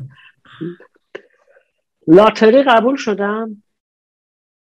اوکی، اومدی اصفهان، برگشتی اصفهان. اصفهان شروع کردم زندگی کردن و کار کردن و خیلی هم شهره بودم تو اصفهان تو بحث موبایل. یه دوستی مثلا یه نمایندگی میخواست تو اصفهان از یه کمپانی، زنگ زدم فردا صبحش مدیرش که هیچی، از مثلا مدیر خارجیش هم بلند شد اومد اصفهان رفت مغازه‌ش رو مثلا دید اومد گفت ما ما به تو گفتیم که مثلا آلکاتل رو به ما بده، تو رفتی خود آلکاتل و نمایندگی آلکاتل رو به ما، تو رفتی خود آلکاتل رو برداشتی آوردی در مغازه من، باورش نمیشه. اینقدر به اصطلاح پیشرفت کرده بودم و اومده بودم بالا. لاتری قبول شدم و سامسونگ اصفهان هم دست یه دوستی بود ولی مدیریتش به اسم من بود. یه آقای از تهران بلند شد از دفتر چیز یه نامه برای من آورد از دفتر سامسونگ، آقای ایرانی، یک از مدیران ایرانی سامسونگ، گفت سینیور منیجر سامسونگ میگه که من به هیچ کس، من سینیور منیجر سامسونگم در ایران، هیچ وقت به کسی همچین حرفی نزدم، نرو آمریکا، وایسا و مشکلات ما رو توی اصفهان حداقل تا خیلی خوب حل کرد و فروش ما در اصفهان خیلی رفته بالا. گفتم من بستیدم. گفتم آخه تو همه چی داری ایران، بهترین زندگی رو داری، پول خوب در میاری، بعد چی می‌خوای بری؟ گفتم برای اینکه اگه این پسر من بزرگ شد، اون موقع دو تا پسر داشتم، یه بردیا یه آریا، این دوتا بزرگ شدند، میگن اگه ما رفته بودیم آمریکا ما الان تو ناسا بودیم. نمیدونم تو هاروارد بودیم، نمیدونم فلان جا فلان کارو میکردیم. الان دیگه مریخه، الان با این آره. اتفاقاتی که میفته آره. مریخ هدف آره من باید برم آمدم آمریکا مهاجرت خب، الان وایس الان آمریکا این تمامی قبول شدی درسته؟ خب تقریبا یه ساعت قبل از آمریکا رو خوب مرور کردیم. عالی عالی عالی. با دو تا بچه تصمیم گرفتی که بیای آمریکا. بله. خب خب پس این موبایل دیگه داره تمام میشه، میره سمت بازرگانی، درسته؟ اتفاقات اونجاست. خب حالا رفتی آمریکا، از هم اولم رفتی کالیفرنیا. یه دوستی داشتم، یه فامیلی داشتم در کالیفرنیا، فامیل خیلی دور بود که مادرم این فامیل رو مخفی میکرد به خاطر که میخواست من آمریکا نرم. خب بالاخره من این طرف اینقدر پرسیدم تا این فامیله رو پیدا کردم، خدا خیرش بده. من فرستم فرودگاه لس آنجلس، معروف است به ال ایکس، دم در فرودگاه ما رو سوار کرد. بعد از پنج شش ساعت مقررات انگشت نگاری و ورود اول اینجا هر شب ما رو سوار کرد. من همسرم و دوتا بچه‌م آمد از لس آنجلس به امن‌ترین شهر آمریکا که بهش میگن ایراتل. خب شهری که اون زمان بهش میگفتن برای آینده ساخته شده، شهر آینده در واقع، خیلی مدرن ام و شهر پولدار هاست در واقع. منو بردن یه آپارتمان، گفتم این آپارتمانو برات به اسم خودم اجاره کردم، تو خونه من نمیدونستم چهار تا قابلمه و توی یخچال تام مثلا یه تو گوش گذاشتم، در یه گاراژ اینم باز کرد، گفت اینم ماشینه، یه سانتافه برام خریده بود، باید بری گواهینامه تو بگیر تا بتونی سوارش، پولش هم بعد بهم بده. خب یا میای برام کار میکنه، از حقوقت کم میکنم. پول ماشینه، حالا ماشین گرون نبود، سه چهار هزار دلار بود چون دست دوم بود ماشینه. حتی کلا سانتوفا اونجا ماشینای ارزون شما دارید، خیلی خیلی اونجا مدلش فهم میکنه. آره به یورو دلار ایران حساب بکنی یه چیز لاکچری میشه دیگه. خیلی بالاست. ببین آرسلمان، ما رو از یک محیط خیلی خوش که گذاشتن وسط یه محیطی، یه جایی که استخر داشت، جکوزی داشت، آدما متفاوت بودن، همه به هم میخندیدن، راه میرفتی خانمه میخندید، صبح بخیر میگفت، نمیدونم وای میشد حرف میزد، آقا هم اینطور، آدمای خیلی جالبی. خب که اون مثلا چه ساعت اول فکر کنم اینا دیوونن، همینجور نگاه میکنن به آدم میخندن، نگاه میکنی میخندن، نگاه میکنی میگن سلام، نگاه میکنی میگن صبح بخیر. خب وای مثلا گرگوش میکنم با حرف زدن، خب چطور بوده امروز، چیکار میکنی، خوبی؟ خب ما که اصلا چیزی با تو ندارم که مثلا. بعد یه محوطه‌ای توی آپارتمانی، یه محوطه‌ای که دو تا استخر داره، نمیدونم سالن بدنسازی داره، خدمت شما عرض کنم، یه جایی داره پر کامپیوتر، میری میشینی کامپیوتر چیز میکنی. خب و اصلا اصلا یک کیفیت زندگی متفاوتی. خب همین خب تجربه اول بود دیگه. آره همون تجربه اولت جالبه که ببینم نگاه اول که وارد میشی به یک دنیای متفاوت، یک کشوری احتمالاً تضادهای مقدار بیشتر به چشت بیاد تضادهای اول، تضاد صد درصد تضاد خیلی بیشتر، تفاوت تضاد هم تضاد هم تفاوت واقعا.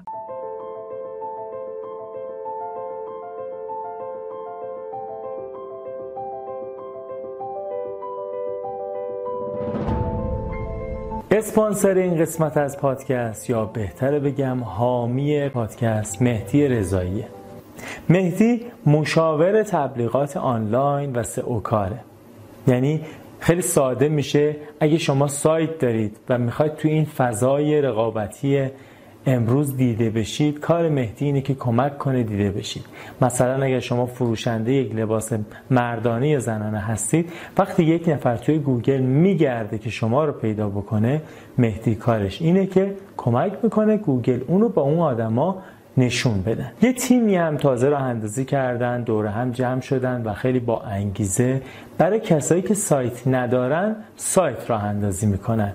تیم تولید محتوا هم دارن برای مدیریت پیج اینستاگرام و سوشال مدیا، حالا تو شبکه‌های اجتماعی، که هم اونو اداره میکنن، هم امنیتش رو به عهده میگیرن و هم محتوا براتون تولید میکنن که اونجا هم بیزینس خودتون رو بتونید دیجیتال بکنید. من لینک‌های دسترسی و تماس با مهدی رضایی رو توی کپشن پادکست میگذارم، ولی اگر خواستید در واتساپ، تلگرام و سایر شبکه‌های اجتماعی با شماره موبایل صفر نه یک دو هشت هفت شش دو صفر چهار هفت میتونید پیام بهشون ارسال بکنید. سایتشون هم هست مهدی رضایی دات آی آر، ام ای دی آی آر ای زد ای یا دو تا ای دات آی آر. توی اینستاگرام هم ادساین آی مهدی رضایی میتونید بهش دسترسی پیدا بکنید. با تشکر از اسپانسر محترم مهدی رضایی، سئو کار و مشاور تبلیغات آنلاین. الان آمریکایی و زندگی داره شروع میشه. کار چطور شروع شد یا اتفاقاتی که اون ابتدا بود اونا رو هم دوست داری با ما شیر کن؟ خب من رفتم سر کار در یه جایی که در واقع کارهای بهش میگن دی ام وی یا اداره راهنمایی رو رانندگی. چون دوستی که من اینجا داشتم، فامیلی که البته به نسبت فامیلی خیلی فاصله هست با ایشون از نظر فامیلی، در واقع مدیر یک جایی هستن، در واقع رئیس یک بخشی هستن که من رو بردن اونجا سر کار. و تا قبل از اینکه وارد آمریکا بشم فکر کنم انگلیسیم خیلی خوبه، چون سفر هم زیاد رفته بودم. وقتی آمدم تو آمریکا فهمیدم که انگلیسی هیچی بلد نیستم و در واقع صفرم. خب یه مقدار هم اکسنت، هم فرهنگ آمریکایی ها در صحبت کردن تفاوت داره با حالا کشورهایی مثل مثلا خاورمیانه، نمیدونم دبی، ترکیه یا بعضی از کشورهای اروپایی. و مثلا یک اکوای می اومدن به من میگفت خب how are you doing، مثلا چطوری، how doing. خب یه چیزی میگفتن یا مثلا نمیفهمم چی دارن میگن. خب خیلی سریع گوشم نمیشنید و این لحظات بعدی بود. منم رفتم الان سر کار بعد هفت هشت روز که آمده بودم آمریکا، کما اینکه شانس خیلی بزرگی هم آوردم که کار برام بود و که خیلی هستن با مدارج عالی میان در آمریکا ولی مدت‌های طولانی بیکار میمونن. به خاطر اینکه میدونی یه مشکلی که وجود داره بعد در, در, در مهاجرت با آمریکا و فکر کنم شاید برای جاهای دیگه، شما نمیتونی بیای تو آمریکا بگی که من میدونی من مدیر خدمات نوکیا بودم، مدیر خدمات سامسونگ بودم. اینجا باید دوباره استبلیش بشی، یعنی باید از صفر شروع کنی بیای بالا. و حالا من مثلا لیسانسمو بیارم بذارم رو میز بگم من مثلا حتی دکترها رو اینجا، دکترهایی که از ایران، پزشکایی که میان باید برن اینجا دوباره اوالودیت بشن، دوره برن، کلاس برن که بتونن مطب بگیرن و در واقع تبابت کنن. خب من باید از صفر شروع میکردم. من رفتم اونجا در واقع خود دی ام وی هم نبود، میدونید دی ام وی که میگم یعنی همون اداره راهنمای رانندگی، برای اینکه مثل پلیس به علاوه ده ایران رو نمیدونم هنوزم هست، هست زمان هست، بود هست، هست، در واقع خیلی بله. خیلی از کارها رو اداره راهنمای رانندگی میداد به پلیس به علاوه ده، اینجا هم میدن به یعنی من یه چنین جایی رفتم شروع به کار کردم. وقتی روز اول رفتم همین آقا میدونست که من انگلیسی خوب نیست، اصرار داشت که وایسم و به چیزا صحبت کنم، با مردم صحبت کنم. و چون مردم من رو این فرانت می دیدن، جلو می دیدن، می اومدن و شروع کردن با من صحبت کردن. خب یه خانومی رو اونجا مأمور کرده بود، میگم هر وقت کسی با این صحبت کرد برو کمکش. بعدم من هر وقت که میخواستم با این آقاه، چون ایرانی بود دیگه، ایرانی صحبت کنم، من رو دعوا میکرد. میگفت اینجا همه رو میبینی آمریکایی و مکزیکی هم. آیا مکزیکی ها مکزیکی صحبت میکنن اینجا؟ مگر اینکه بلد نباشن. خب یه کارمند میاد اینجا، ولی من و تو اگه فارسی صحبت کنیم زیاد، تو باید ما انگلیسی صحبت کنیم. بهش میگفتم ما که من نمیتونم، میگفت نمیشه. و من رو در یک فضایی قرار داد که در عرض دو سه ماه این انگلیسیه آپگرید بشه و خوب بشه. خب و بین پرسنلی که اونجا داشتن کار میکردن آروم آروم چیز بشم. خب گذشت میبینی مثل ماه... چی یاده چی میفتم مثل استخ. من هنوز ترس از شنا دارم، ولی دوستای من که رفتن همون روز اول انداختنشون تو آب، گفتنش دست و پا بزن بیا بالا. آره. اونا همه آره. شناگر آره. شدن انگار تو همون روز اول، همون لحظه اول انداختن تو آب. آره خیلی به محبت کرد، واقعا خیلی به محبت کرد. خب ایشون سه تا دفتر داشت، در واقع سه تا پلیس به علاوه ده، برای اینکه مخاطبان ایرانیمون بدونن، داشت در شهرهای مختلف که به واسطه اینکه نمیدونم چرا خیلی اعتماد کرد به من و منو تا... کرد در واقع بحث مادی و صندوقاش این دست من بود و من شدم سوپروایزر و کامپیوترم خیلی خوب بلد بودم، شدم سوپروایزر در واقع این سه شعبه.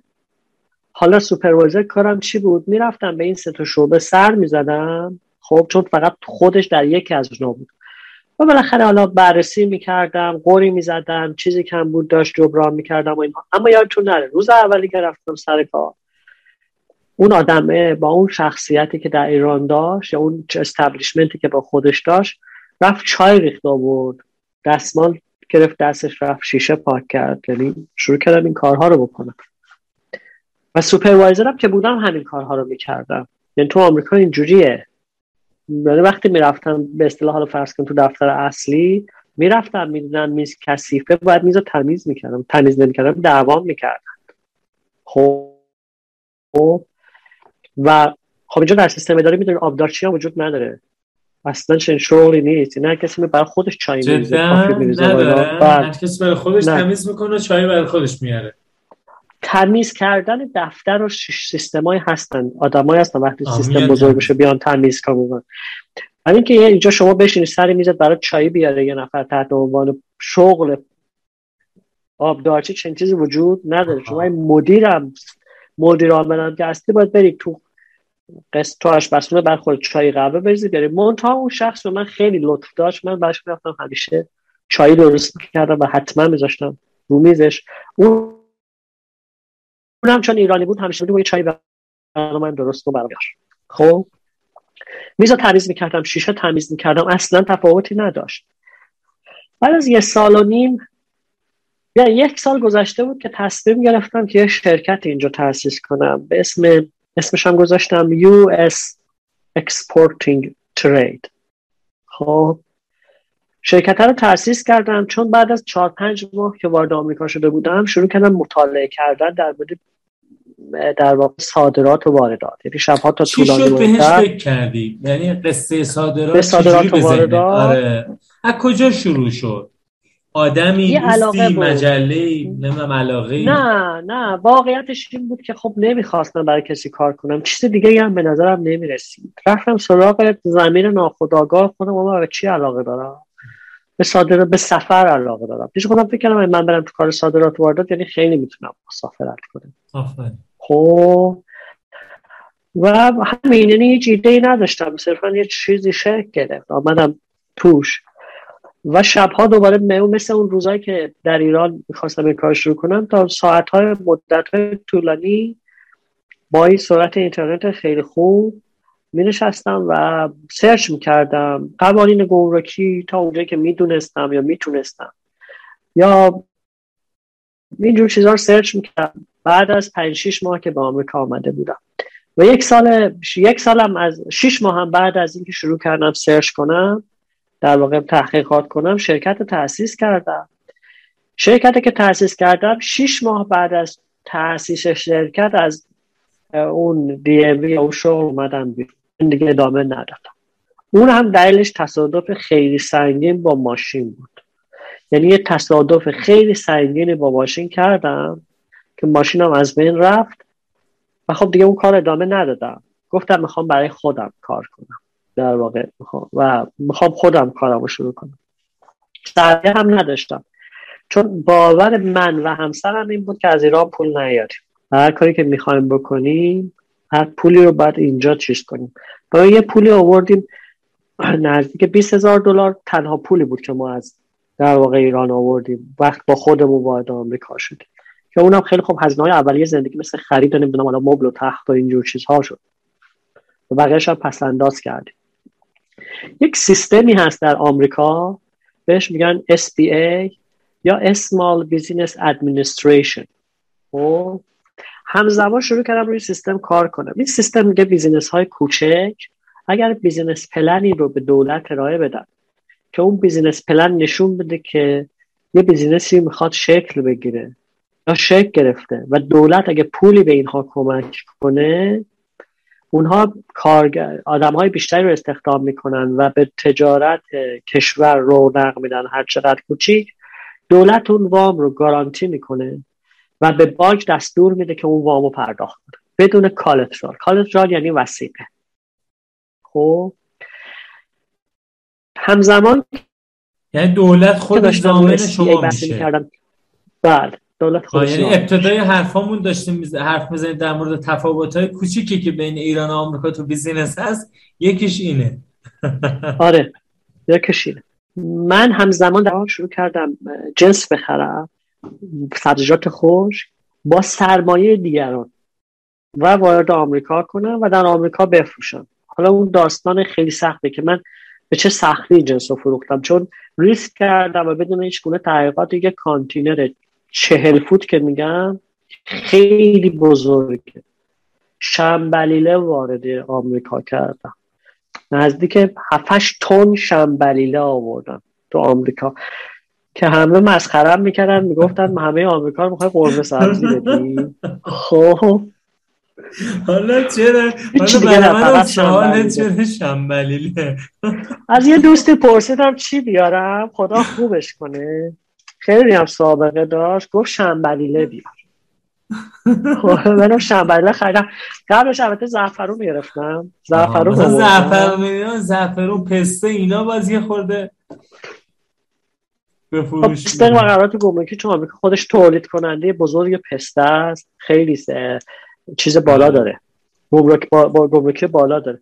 زعفرون آوردم گمرکیشم تقریبا صفر بود، با ضرر فروختم، خیلی سخت بود اون در واقع زعفرون. حالا بگذاریم. خب شنبلیله اومد، فروختم، دیر فروختم، سخت فروختم، ولی امروز یکی از بزرگترین تامین کننده های شنبلیله در آمریکا، حالا سر جای خودش میگم چرا خیلی هم استفاده میکنن. اتفاقا من نمیدونستم، همیشه هم تا یه چند سالی به اون دوستم فوش میدادم تو دلم یا بهش قول میزدم آخه تو چرا به من گفتی شنبلیله بیار، ولی امروز میفهمم چرا گفت. خب یعنی الان شما تونستی تو این مارکت آمریکا یک تامین کننده بزرگ باشی.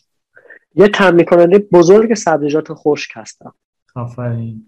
خب هم در آمازون هم در لوکال مارکت ها در واقع دست به شرکت های بسته بندی میخرن از من. خب یه سال یه سالی میگذشت، با سرمایه دیگران کار میکردم، پولشون رو پس میفرستادم، حالا حتی اگر ضررم میکردم جاهم مینداختم، بالاخره کارهای عجیب غریب میکردم که خیلی بخش زیادش هم کار مثبت و درستی نبود، میدونید، چون تحقیقی هم پشتش نبود، صرفا ریسک بود و من داشتم یاد میگرفتم. خلاصه رفتم و یه پولی دادم به یک وکیل و یک حسابداری که یک بیزینس پلنی برای من بنویسن که ببرم اس بی ای که وام بگیرم از اس بی ای در آمریکا. بیزینس پلن رو نوشتن، حدود هزار و پانصد دلار هزینه من به وکیل و اینها شد. شرایط مالی خیلی خوبی هم نداشتم راستش رو بخوای. بیزینس پلن رو فرستادم برای اس بی ای، اس بی ای اپروو نکرد، مرتب ایراد میگرفت چون پلن پنج ساله و ده ساله رو باید میدیدی، تو صورت هزینه ها و درآمد ها مرتب ایراد میگرفت، میگفت که اینا همخوانی نداره، منطقی نیست، درست نیست، ندادن. هی من میرفتم این رو با این حسابداره و اون وکیل تصحیح میکردم، نمیشد. نهایتا یک دفتر اینجا رفتم، نوبت گرفتم تو دفترش رو رفتم تو دفترش رو یه کمیسیونی تشکیل دادن، در اون کمیسیونه که من بشینم از بیزینس پلنم دفاع کنم که به دفعاتم انجام نمیدن. این کمیسیون رو خیلی باستی چیز کنی به اصطلاح. رد کردن، دفعه دوم رد کردن، دفعه سوم رفتم نشستم دوباره تو جلسه که سه نفر نشسته بودن، دو تا آقا و یک خانم. اینجا چون داشتم از کریدیت هم استفاده می‌کردم، این هزینه‌های زندگیم خیلی رفته بود بالا، بیزینس هم هزینه زیاد داشت، از کریدیت هم استفاده می‌کردم، کریدیت اسکورم هم اومده بود پایین. حالا بعد میگم کریدیت اسکور چی هست. خب رفتم نشستم و گفتم نمیشه آقا جون، تو حداقل باید سه سال بیزینس داشته باشه که ما این تکس های تو رو کنترل کنیم، نشون بده که درآمد داری. تو الان دو سال تکس داری، برو یه سال دیگه بیا. تا اومدم بلندشم برم گفتم که شما استیو جابز رو میشناسین؟ گفت که آره میشناسم، مگه میشه نشناسم؟ گفتم یه استیو جابز دیگر رو از این اتاق بیرون کرد. آفرین. خب خب بعد حالا نمیدونم توی این جمله از کجای ذهنم یه در اومد گفتم، ولی میدونستم که اینا از اعتماد به نفس خیلی خوششون میاد. خب یکیشون که زد خندید مثلا پیش خودش گفت این داره چی میگه. یه خانومه اونجا نشسته بود گفت که بش گفت من من به ضمانت خودم، خب یعنی میخواست بگه من ریسک رو میذارم، تو یه میلیون دلار درخواست کردی، من صد و پنجاه و پنج هزار دلار بدم، شش ماه دیگه برگرد بیا، اگر تو شش ماه اولیه پلنتو زده بودی این صد و پنجاه هزار دلار میکنم پانصد هزار دلار، شش ماه بعدش هم میکنم یه میلیون دلار. برو استارت بزن، بانک عامل رو بت برو استارت بزن، بانک عامل رو بهت معرفی میکنم، یه بانک در اونور آمریکا رود آیلند. به من تمام بیمه زد که آقا جان این فرما رو پر کن، میخوایم وامتون رو بریزیم به حساب، فکر کنم پونزده روز بعدم پول تو حساب من. خب صد و پنجاه و پنج هزار دلار ریختن تو حساب من. فردا صبحش بلند شدم رفتم ترکیه صد و پنجاه و پنج هزار دلار رو با صد هزار دلار دیگه جنس خریدم. چی خریدم؟ سبزیجات خشک رو کردم با مربا و اینا چهارده کانتینر جنس خریدم با برند اختصاصی خودم.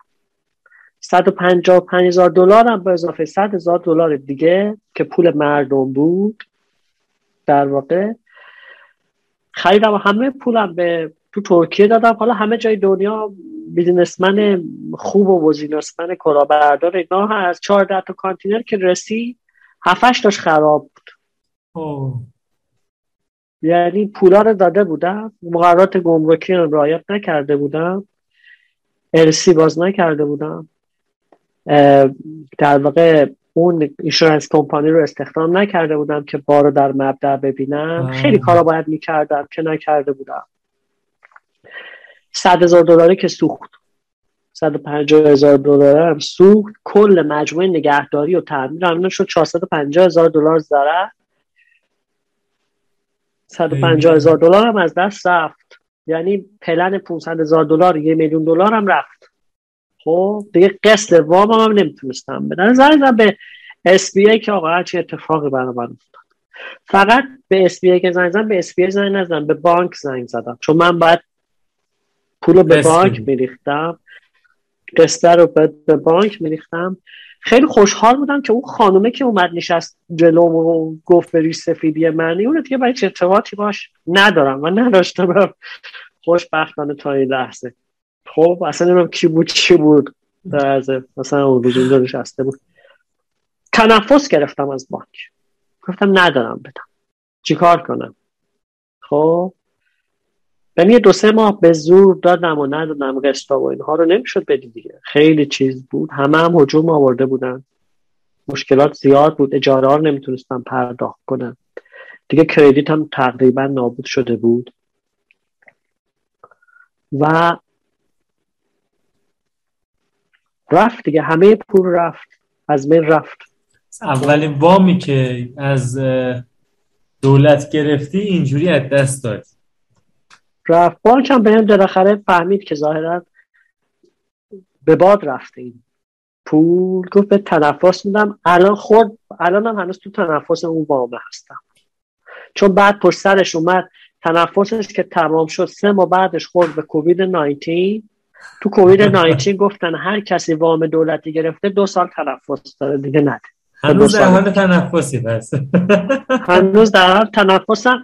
دو تا وام دیگه هم از دولت گرفتم پشت سرش به خاطر مسائل کووید نوزده، ولی خب دیگه اونا رو از بین نیاوردم. یعنی دیگه خب این شکست اول خیلی خوب بود. حالا چه جوری از تو این اومدی بیرون؟ ادامه صادرات، واردات، بازرگانی چیکار کردی؟ آره این اون جنس هایی که آمده بود و خراب بود خیلیش باید جعبهاش عوض میشد، لیبلاش عوض میشد و اینها، اونا رو شروع کردم ترمیم کردن ترمیم کردن درسته. برگشتم سر نقطه اول و شروع کردم با سرمایه دیگران به اضافه سرمایه ماندهی که خودم داشتم به دست میارم دوباره کار شروع کردم. ولی یه مقداری تغییر وجود داشت. تغییر وجود داشت به این مفهوم که پول بقیه رو سر موقع برمیگردونم بهشون، خب یعنی سرمایه گذارها رو، و در واقع سودها رو هم اون سود خوبی میکردم سهم خودم رو برمیداشتم، سهم اونا رو هم میدادم. اون قسمتی که در بحث اول پول مردم از بین رفته بود کنار صد و پنجاه هزار دلار صدا کردم، گفتم دو نفر بودن، گفتم من پول ندارم، به من فرصت بدید، نمیتونم بهتون بدم هر چه اتفاقی برام افتاده. اونا هم خب دیدن چاره‌ای ندارند، در واقع استاپ کردن. و بعد به مرور زمان از اون سود خیلی، چون وقتی کالا رو از خارج از آمریکا وارد می‌کردم ارزش افزوده خیلی زیادی داشت، سود خوبی داشت و از اون سوده میتونستم که بدهی‌هامو بدم، در موقع در, در واقع کنارش یک سرمایه‌ای رو هم ایجاد کنم. و این شروع کرد استبلیش کردن. وارد آمازون شدم، مارکت آمازون شدم. تو مارکت آمازون کالاهای ایرانی خیلی سخت فروش میرفت، مثل مثلا زرشک و اینها بودند در آمازون، ولی اپروچی یعنی دیدگاهی براش نبود که جایگاه سازی کنه برای این کالا در آمازون. کاری که من کردم اینه که شروع کردم مثلا برای زرشک تو آمازون بیام یه رسپی جدید تعریف کنم، طریقه استفادهش رو، و به جای اینکه به اونا بگم ببین باید برنج درست کنی بعد اینو بجوشونی بدونم سرخ کنی بریزی رو برنج، این زرشک همینطور تازه تازه برو بریز رو بستنی، بریز رو سالاد، خب بریز رو اوتمیل صبحونت بخور. و در عرض پنج شیش ماه دیدم یک انفجاری تو این کالا به وجود اومد. خب پشترش آمدم شنبلیده رو عد کردم، نعنا رو عد کردم، ترخون رو رد کردم با این اپروچ، یعنی جایگاه سازی کردم باش، دنبال تغییر ذائقه نرفتم، دنبال جایگاه سازی رفتم و اینا همینطور استبلیش میکرد میرفت بالا. و خوشبختانه امروز شرایطی به وجود آمد که این ماشینای بزرگ آمازون، چون آمازون خودش سیستم ناوبری خودش رو داره، روزی روزی نه اغراق هفته ای نیست که یکی دو بار ماشیناش نیان و اینجا کالا دریافت نکنن در قالب دو تا سه تا چهار تا پلت یا یه پلت مثلا بردارن برن برای انبارهای آمازون و بفروشن. خب این آمازونه از سه سال داره کار میکنه و هر روز داره استبلیش میشه، مارکت من هم داره بزرگتر میشه، مشتریهای جدید دارن آفاید. بهش اضافه میشن در قسمت لوکال، در واقع بیشتر بیشتر دیستریبیوترها هستن، یعنی کمپانیایی که تازه میگیرن میرن دیستریبیوت میکنن. من ارتباطم رو در واقع با اند یوزر قطع کردم مگر در آمازون فقط. و یعنی در واقع تامین کننده شدی برای شرکتایی که توزیع میکنن خودشون. بله بله توزیع میکنن خودشون. و دیگه الان در واقع از مصر، از ترکیه، از افغانستان، از کانادا، از کشورهای مختلف، حالا یا به پشتوانه بانک یا به پشتوانه سرمایه که خودم دارم یا دوستانی که سرمایه گذاری میکنند، کالاها رو وارد آمریکا میکنم و در واقع بیزینس در آمریکا یه دوره سر من به همه میگم سربازی سه تا پنج ساله داره و این دوره سربازی تمام شده برای من و حس میکنم که داره اتفاق خوب میفته، دارم آروم آروم دوباره به اون دارم, دارم چه میگم دارم انگیزه و هیجان بیشتری پیدا میکنم، خستگی از اون اتفاق در واقع چهارصد هزار دلاره داره جای خودشو به جای خوبی میده در واقع. حالا این کلیات کاری هست و اتفاقی هست که در آمریکا افتاد. حالا جناب سلیمانی همه این اتفاقات یعنی کل سیر زندگی، چون آدم ها من معتقدم که قهرمانای زندگی خودشون هستن، یعنی اگر شما بشینید با صدها نفرم صحبت کنید داستان زندگی همه آدم ها جالب، چه اونهایی که حس میکنن که بازندند، چه اونهایی که حس میکنن که برندند. من فکر میکنم که اونچه که من از زندگی خودم درس گرفتم تا این لحظه اینه که در ناامیدترین شرایط که ناامیدی عظیمی بر من در واقع فشار می آورد، خودم رو حفظ کردم و اجازه ندادم که یه گوشه بشینم و بخوام گریه کنم. چون یه جایی توی مقاله نوشتم که من از زیر صفر شروع کردم، جایی که همه گریه میکنند. خب من خیلی ریسک کردم، بخش زیادی از اون ریسک ها منطقی نبود، ولی در توجیهی که خودم برش دارم اینه که من چاره‌ای نداشتم، بایستی اون ریسک ها رو میکردم، اگر نمیکردم به جایی نمیرسیدم. هر موقع ایده‌ای به ذهن انسان میرسه، اون ایده در جریان کار هست که شکل میگیره. هیچ ایده‌ای در ابتدا هیچ شاکله و هیچ مشخصاتی نداره، یه ایده است. و اگر بشینیم همش بهش فکر کنیم که ما باید این ایده رو بپذیریمش، بعد بریم تو کاری. چه اتفاق هیچ وقت این اتفاق نمیفته، هیچ وقت هیچ کاری شروع صورت نمیگیره.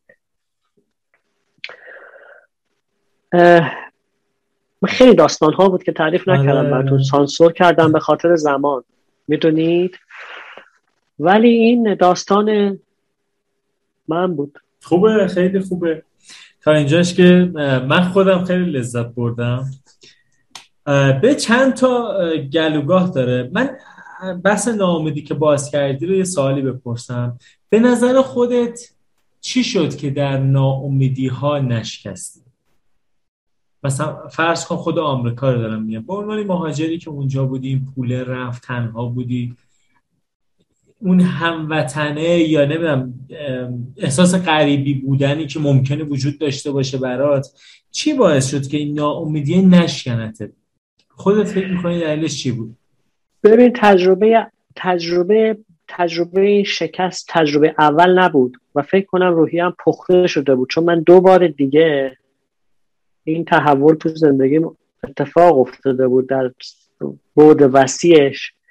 و اون دفعه اول که کنار دریا نشستم و موجها و صخره‌ها رو نگاه کردم، همیشه فکر میکنم زندگی محل چالش هاست. یعنی زندگی اگه چالش وجود نداشته باشه مفهومی نداره اصلا. یعنی ما به دنیا آمدیم که چالش داشته باشیم در زندگی. یه یه یه دو حس یا یه روحیه خاصه، چون همیشه وقتی وقتی دچار شکست می شدم یا دچار شکست میشم، این روحیه جاه طلبی من میاد بالا خو و من رو میکشونه بالا. و کاری که میکنم اینه که سریع رو میبرم به موسیقی، موسیقی‌هایی که برام نوستالژیکه. خب حالا اون موسیقی‌های نوستالژیک میتونه صدای استاد شجریان باشه م. یا میتونه مدرن تارچینگ باشه، خب، یا میتونه مثلا آهنگای مادونا باشه مثلا، خب، یا صدا داریوش باشه. این یکی. دو، میرم سراغ کتاب، سریع میرم سراغ کتاب. خب کتابخونه خوبی نیستم، یعنی کتاب‌ها رو به تهش نمیرسونم، ولی به هم خیلی کمک میکنه. و از یه طرف اینجا یه خانواده دارم که اون خانواده همه پشوانشون در در در غربت به منه، میدونی، و اون باعث میشه که بجنگم، مبارزه کنم و خیلی هم اذیت شدم از بابت دوستانی که اذیتم کردند، آگاهانه یا ناآگاهانه اصلا مهم نیست. همش تجربه تجربه است و همش اشتباهه. نمیدونم بگم چه چیزی باعث میشه که برگردم. خب این روحیه منه که تجربه کرده که این چای تو چیز کنه. میدونی من شنبه و یک شنبه که میشه یک کلید، مثل که یک کلیدی هست تو ذهنم، این کلیده رو میپیچونم، ذهنم خاموش میشه، واقعا خاموش، و هیچ چیزی فکر نمیکنم، میرم کنار خانواده. ممکنه از یه چالش، یک نگرانی یا یک چیز خیلی وحشتناک بیرون اومده باشم در اون لحظه و یا چنون چالش یا نگرانی خیلی وحشتناک داشته باشم، ولی ذهنو خاموش میکنم و میرم کنار خانواده تا دوشنبه صبح. یه تجربه است، میدونی، آخر هفته شما در واقع کنار خانواده میگذره. بله بله. الان بچه ها، من اسمش رو نوشتم، بردیا و آریا، درسته؟ بله بله. چند سالشونه؟ بردیا هفده سالشه در واقع، آریا هم ده سالشه. ده سالشه. خب یک سال دیگه جوان بل. مستقل میتونه احتمالاً کنار شما باشه. آره. برای بازرگانی نه؟ نه اون، خب بچه ها میدونید یک تفاوت دیگه بگم بهتون، اینجا بچه ها وقتی میخوان وارد دانشگاه یا کالج بشن، قبل از اینکه به نمراتشون بخوان نگاه کنن، نگاه میکنن که اینا چقدر اکتیویتی اجتماعی دارن، خب چقدر استارتاپ ران کردن، تو مدرسهشون چقدر به مدرسه کمک کردن، یا در اون ایونت ها، مراسم های شهری چقدر مشارکت داشتن. خب اون بردیا مسیر خودش رو داره میره الان، برای در واقع تو شهرداری ایروان استخدام شده، با وجود اینکه ایروان یه شهره، با وجود اینکه دانش آموزه، در واقع دانش آموز دبیرستانه، به میگه من گاورمنت ایمپلویی ام، اون مسیر خودشو داره میره. و در واقع یه چند ماه پیش در تاک شو صحبت کرد بردیا و حالا بعد جداگونه فیلمشو براتون میفرستم در مورد تجربهش از مدرسه در ایران و تجربهش از مدرسه در آمریکا، گفت که چه تفاوت‌هایی وجود داره، چه حسی داره. و اون بیشتر به سافت‌ور علاقه داره. الان یک سافت‌وری نوشته با یکی از دوستاش به نام فانزی که از در واقع سناتور از کنگره، در واقع از سنا توی لس آنجلس رتبه آورد، توی کالیفرنیا رتبه آورد و کنگرسمن کالیفرنیا براش در واقع تقدیرنامه فرستاد.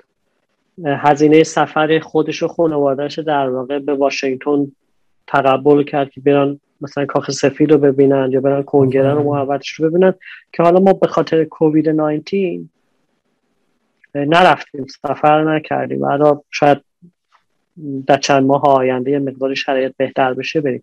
اون مسیر خودش رو اصلا علاقه‌ای هم به کار من نداره. و تو پروسه آموزشش اینجا خیلی چیزا یاد گرفت، زندگی کردن یاد گرفت و خیلی وقتا میاد به من یه چیزایی میگه که من فکر میکنم که اگه من این چیزا رو اول که اومده بودم آمریکا میدونستم، چقدر زندگی میتونست تفاوت داشته باشه برای من. اون مثلا تو مدرسه ترید کردن با استاک رو یاد گرفت، یه وقتی چیز بهش دادن، یه نرم افزار دمو بهش داده بودن از اینکه سهام کارخونه شرکت‌ها رو بخره و بفروشه، اون رو یاد گرفت. خب برخلاف بچه‌های ایرانی، حالا نمیدونم ساختار امروز ایران چیه، بچه‌های اینجا خودشون پول در میارن و باید محتاجشون رو خودشون بگذارن. خودش رفت سه هزار دلار کار کرد، پول در آورد، برای خودش یه مکبوک خرید. من میتونستم براش بخرم، ولی بر اساس آموزشی که اینجا وجود داره و راهی که اینجا این بچه خودش باید بره که بتونه بتونه گلیم خودش رو از آب بیرون بکشه. و خب این ساختارهای تفاوت‌های اجتماعی هست، تفاوت آموزش، ساختار آموزشی هست. یه خاطره جالبه بگم، سرتون رو درد میارم. حالا در مورد مدرسه آه. بردیا دبستان، بردیا اول بار که آمده بودیم خب اینجا مدرسه میرفت دیگه، برده بودنش یه مدرسه ای که نیو کامرال میبرن که انگلیسی یاد بگیرن، در واقع مدرسه ایرانی نیست، مدرسه آمریکاییه، ولی هم همون درس‌ها رو میدن، ولی معلم‌هایی هستن اونجا که با اینها کار کنن که انگلیسیشون خوب بشه، چون بردیا انگلیسی بلد نبود. تو ایران کلاس انگلیسی میرفت، ولی میدونیم که چه جوری بود. من همش میگم توی مدرسه تو فقط عشق و حال میکنن. یه روز نمیدونم بهش میگن روز بیجامه، میگن با بیجامه بیان سر. یه روز نمیدونم میخوایم بریم بیرون، ببریمشون بیرون. یه روز میگن که درس میخونیم. هر بار که میرفتم به مدرسه دو تا اعتراض میکردم به مدرسه. اولا من میخوام معلم پسرم خانوم باشه، دوم این چرا ریاضی نمیخونه، چرا علوم نمیخونه. خب یه وقتی دیگه مدیر مدرسه از دست من عصبانی شد، به من گفت تو، خیلی مؤدبانه به من گفت، تو حق دخالت در پروسه آموزشی پسرت رو با ما نداری، ما کاری که باید بکنیم میکنیم. خیلی مؤدبانه گفت به تو هیچ ربطی نداره، به تو چه اصلا، و این سیستم آموزشی اینجاست، ما حق دخالت در پروسه آموزشی نداریم، اون با مدرسه است. مثل ایران نیست بریم بگیم معلمش رو عوض کن، من میخوام این ریاضیش فلان بشه، اون میگم به تو چه، به تو ربطی نداره، ما کارم خودمون رو انجام میدیم.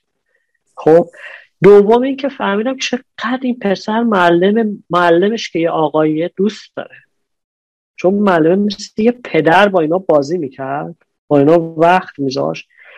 ما وقتی گذاشتن که بریم ما کلاساشون آخر سال نگاه کنیم، بالاخره در مدرسه رو وا کردن، بیان تو مدرسه نگاه کنیم سر کلاس و اینا. معلم میرفتیم پدر مادرها معلم‌ها صحبت می‌کردیم، چقدر این معلم‌ها از یک انرژی و یه فرهنگ متفاوتی میان با این بچه ها و چقدر سیستم آموزشی بچه ها رو شاد بار میاره، برقصن با هم، بیرون برن با هم، غذا بخورن با هم، نمیدونم دور هم باشند. خب زندگی رو یاد بگیرن، در واقع اون چیزی که ما بلد نبودیم. خب و حتی آموزش های رابطه بین دختر و پسر هست. میدونی که اینجا همش به پسرها میگن که مبادا با دختر ارتباط داشته باشی، ارتباط جنسی داشته باشی. این الان وقتش نیست، کار درستی نیست، نکنید این کار رو. خب ولی اگه خواستینم این کار رو بکنید، این روششه، این راهشه، این مسیریست که باید طی کنید. و آموزش میدن به دخترها که پسرها باید چطوری باشه، دخ... به پسرها که دخترها چطوری هن.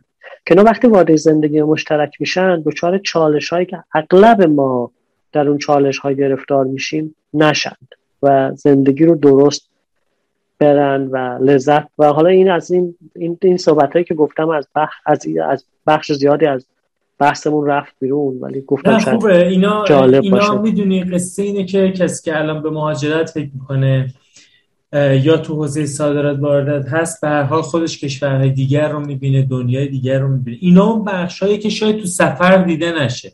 وقتی میمونی یک جا نشین میشی اونجا و بچه‌ها باید تو محل مدرسه برن و بلد. سیستم آموزشی رو ببینن، اینا رو میبینن. برای منم جالب اینه که شما میگید. البته من یه مقدارم مثلا روی مدرسه فنلاند خونده بودم، یه چیزایی شنیده بودم، برای من همین تفاوت‌ها جالب بود. خب یه مقدار دوباره درباره صادرات و اینا بخوایم صحبت بکنیم. شما به عنوان مهاجر اونجا محدودیتی در بیزینس و اینها که ندارید. آمریکا کلا کشور مهاجر مهاجر دیگه، کلا میان سرزمین مهاجر.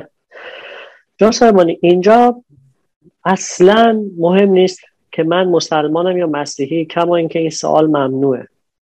یعنی در هیچ اپلیکیشن اداری دولتی از شما نمیپرسن دینت چیه، سوال ممنوعیه و هیچ محدودیتی نداره.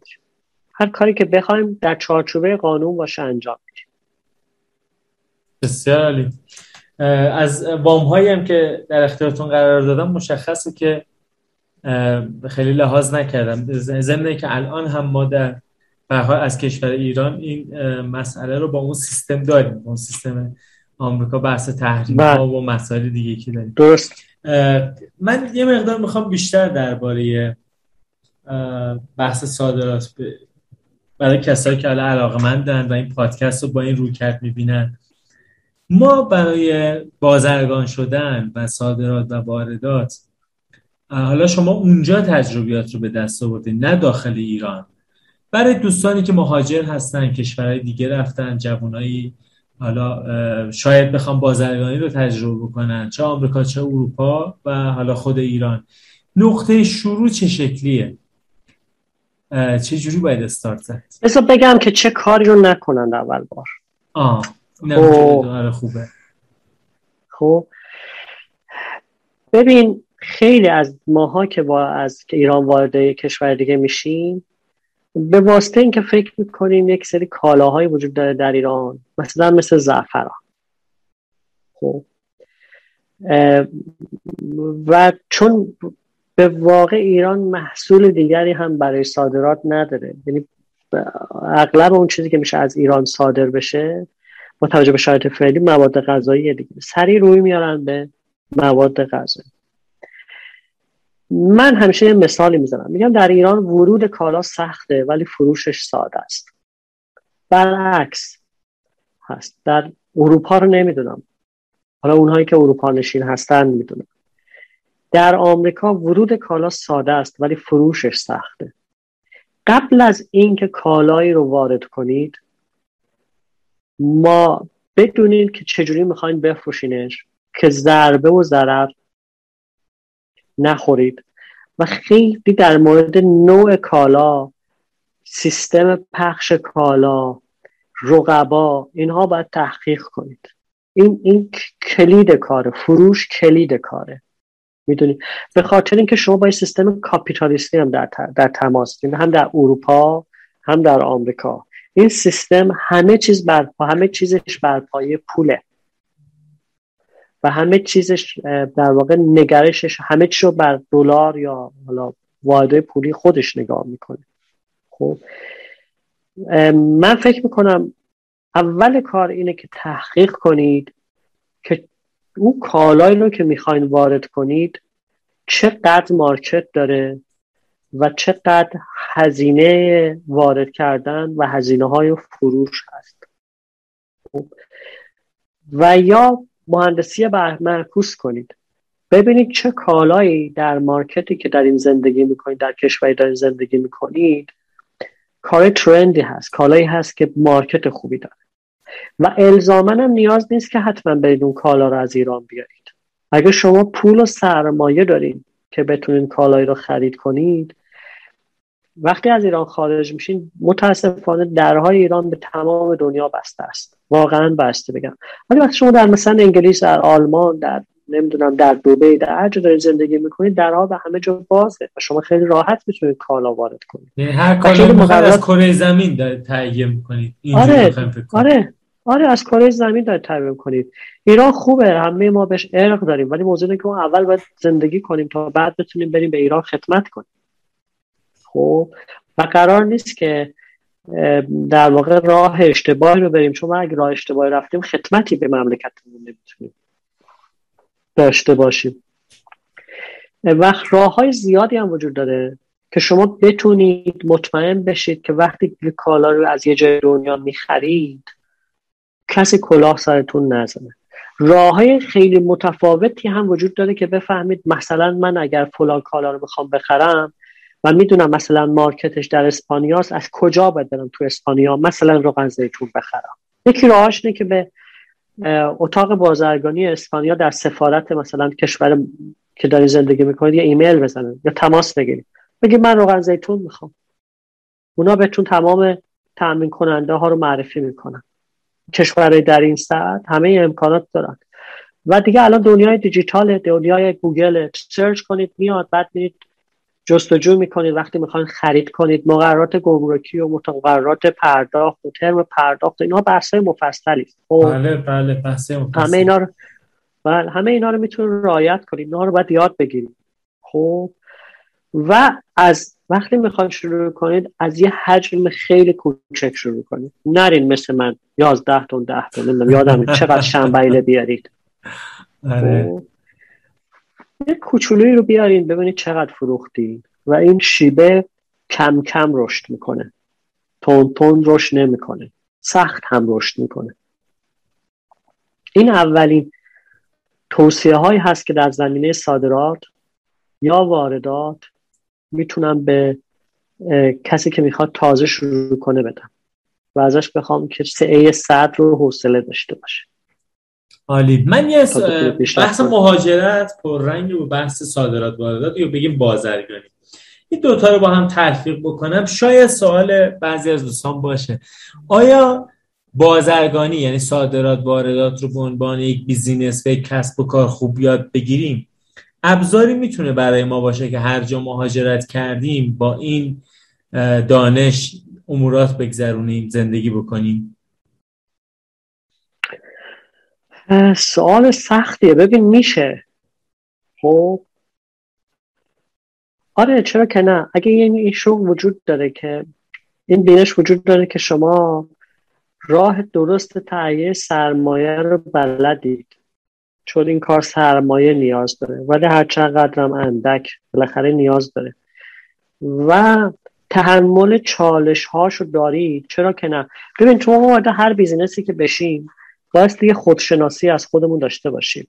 من خیلی وقتا میشه که کالایی رو دارم وارد میکنم و این کالای دوچار چالش میشه، دوچار مشکل میشه، دو میشه وارد گمرک میشه یا این اتفاق براش میفته.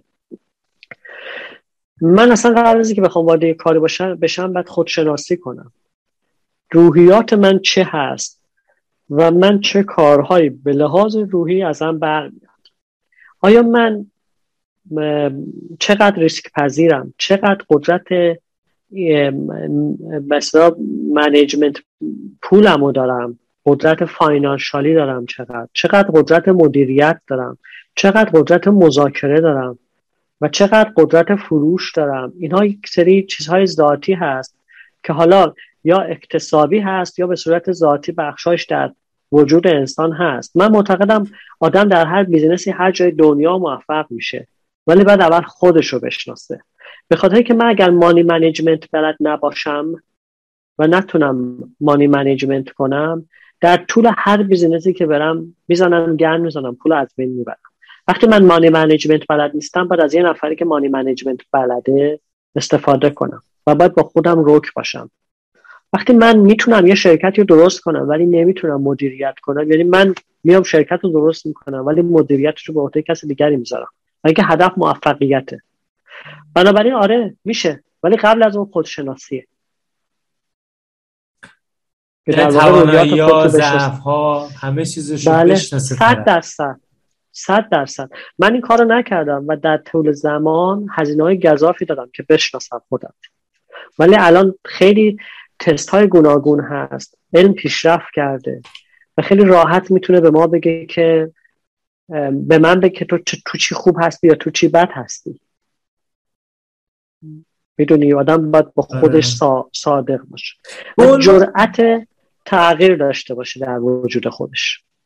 عالی. من به عنوان یک ناظر، یعنی شما به عنوان یک ناظر که توی بیزینس ها بودین، بعد اسم کشورهای مختلف مثل ترکیه، افغانستان، کانادا، آمریکا که نشسته باشی دیگه از همه جا خرید فروش کردین.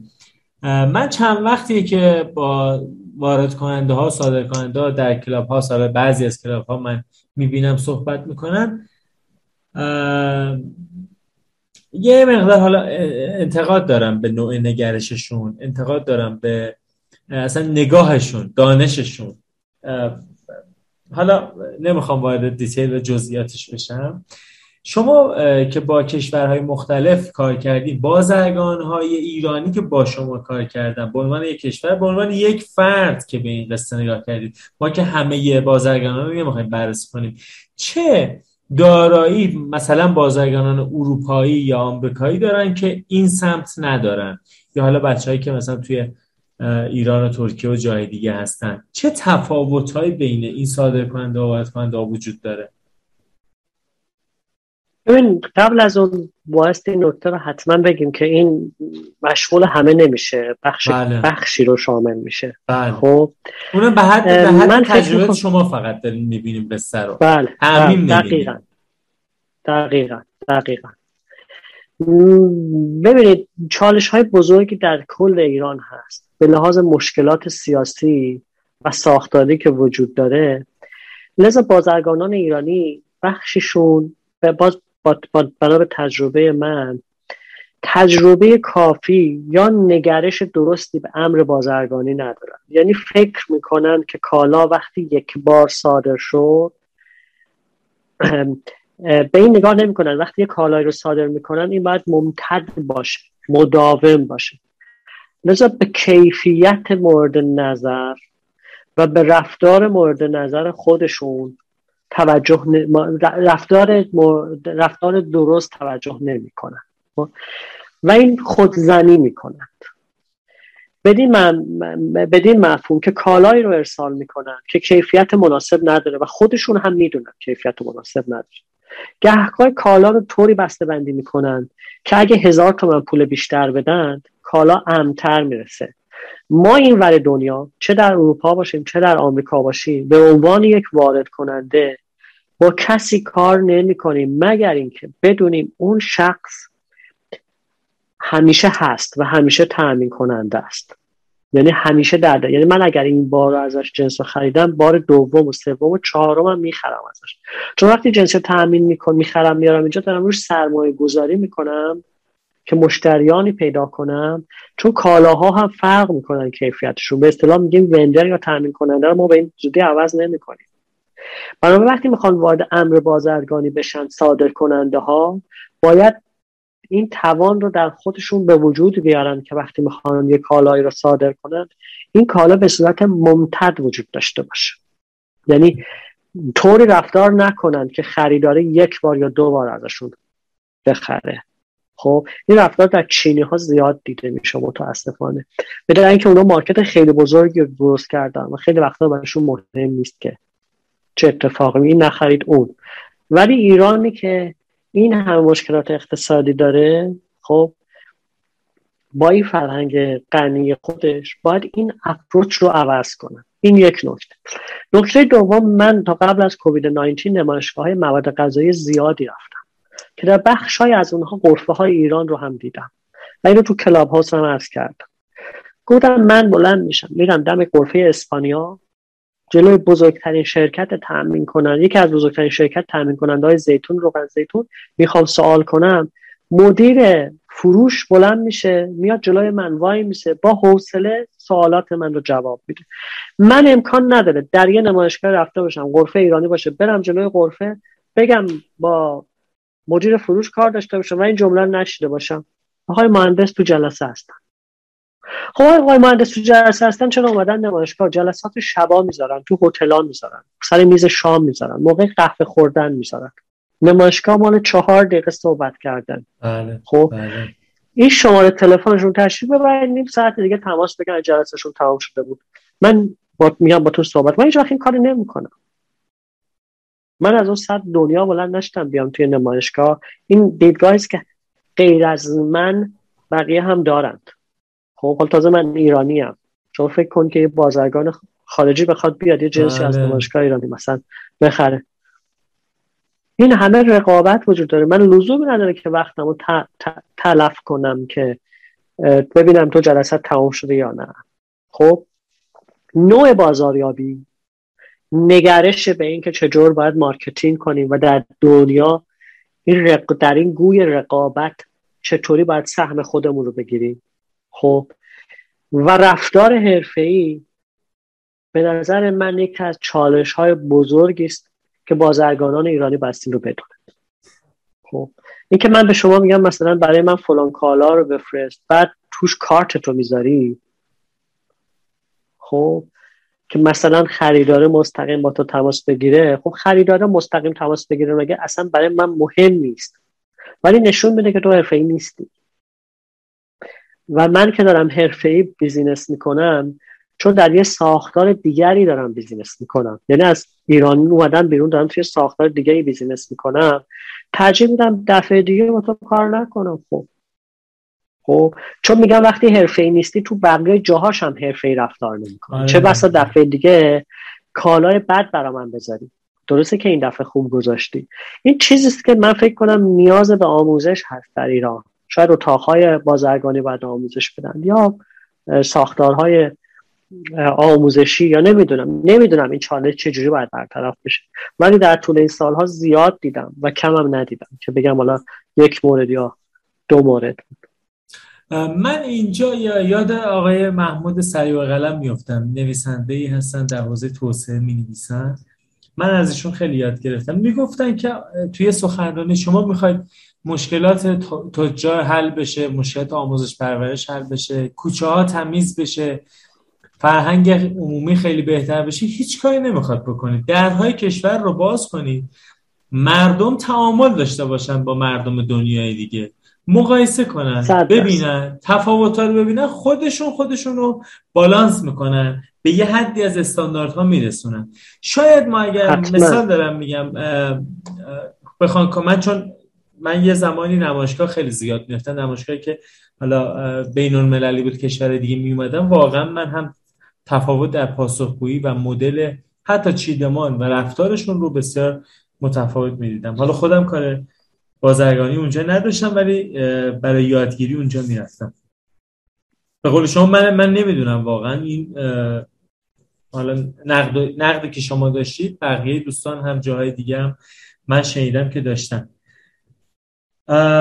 از چالش‌های صادرات بگیم، از چند تا از چالش‌های مهمی که صادرات و واردات میتونه داشته باشه، به ویژه حالا برای کسانی که تازه بخوان شروع بکنن.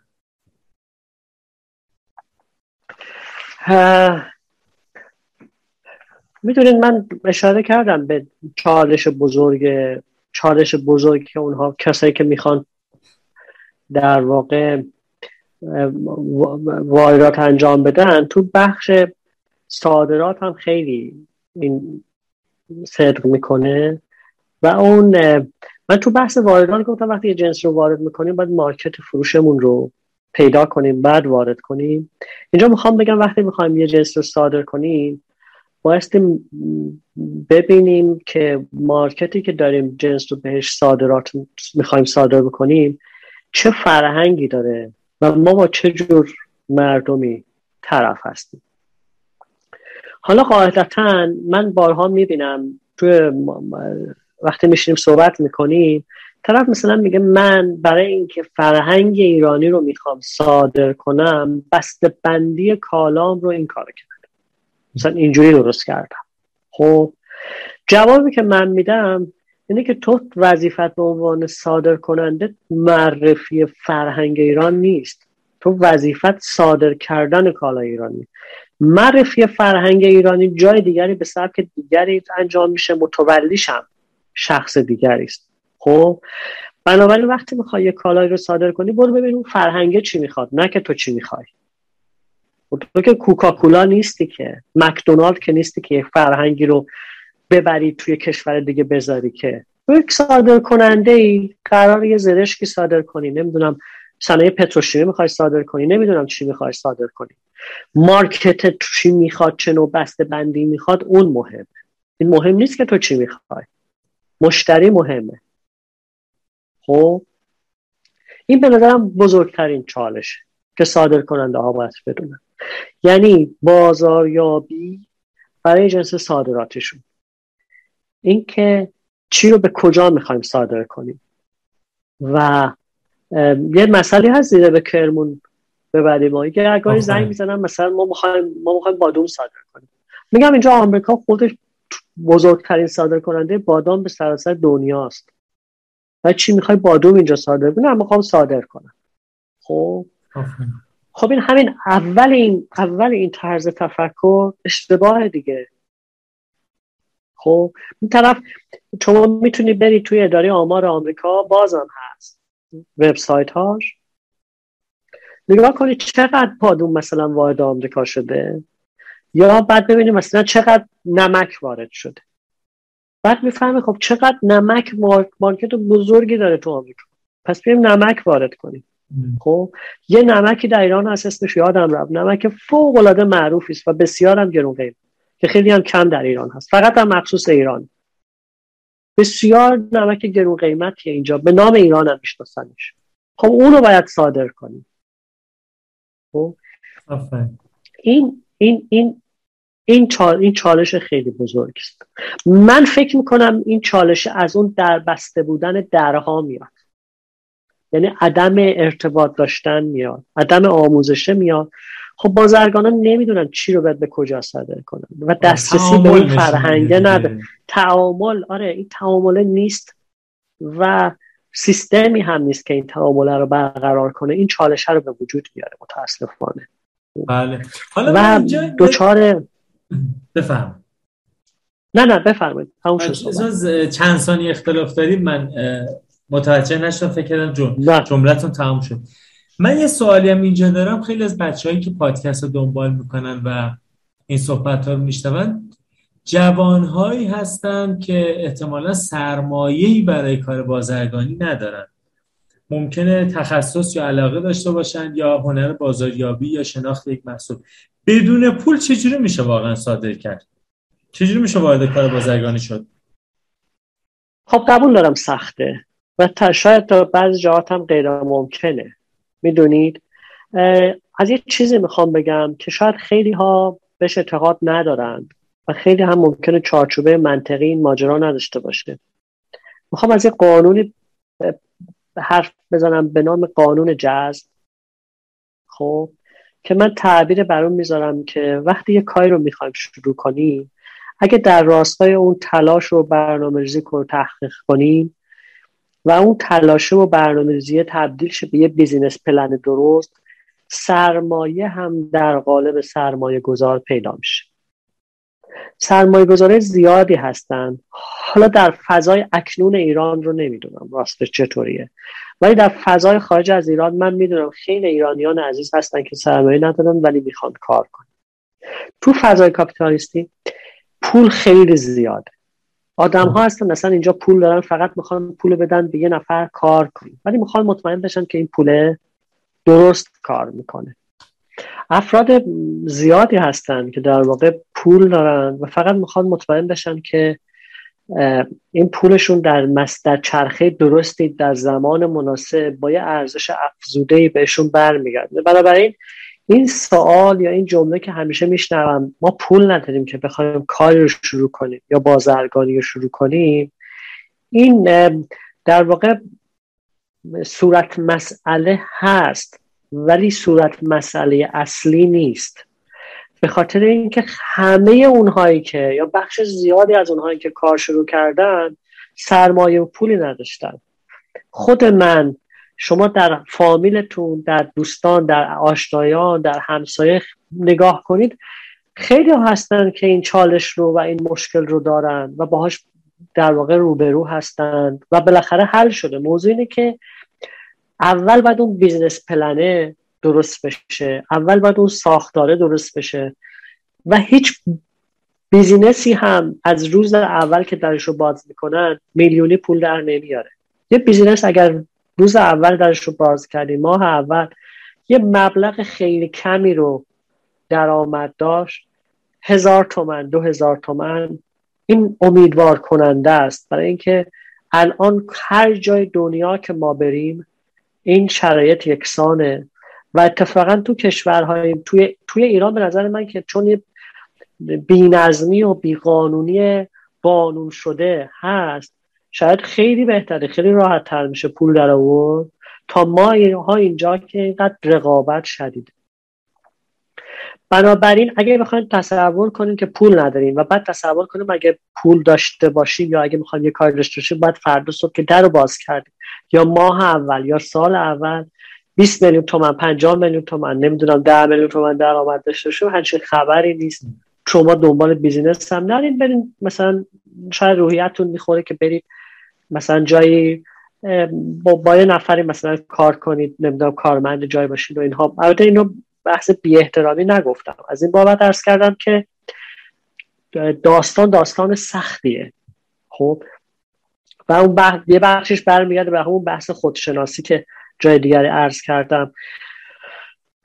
بنابراین این مسئله اصلی نیست، مسئله اصلی اونه که شما بدونی میخوای چکار کنی، بیزینس پلنش رو بکشی و با یه مبلغ خیلی کمی شروع بکنی. این مبلغ خودش وقتی راه درست بشه زاد و ولد میکنه و خودش آدمها رو جذب میکنه که بیاد به شما پیشنهاد بدن یا شما بری پیشنهاد بدی، بگی آقا من پارسال این کارا رو کردم، اینقدر پول درآوردم، اگه اینقدر پول داشته باشم اینقدر بهم برمیگردونه، اینقدر شمالتون.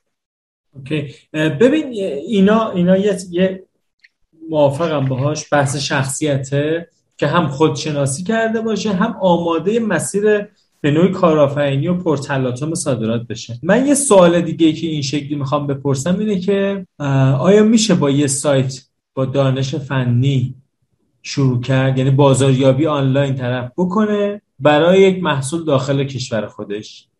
یعنی منظورتونه که یه جنس رو آنلاین بفروشه توی وبسایت، بازاریابی کنه، مثلا دارم یا بازار ترکیه یا عراق رو مد نظر خودش قرار بده، بعد برای یه کالایی بازاریابی بکنه، بعد پیدا کرد واسه کنه و بفروشه. اصلا عملیاتی هست از نظر شما که توی کار هستین؟ عملیات عم، عملیاتی هست ولی زمان خیلی طولانی طول میکشه. یه بخش از این سوال رو اونهایی که کار اس ای او وبسایت رو اینها انجام میدن بعد بگن، به خاطر اینکه یک زمان طولانی طول میکشه که شما دیده بشید.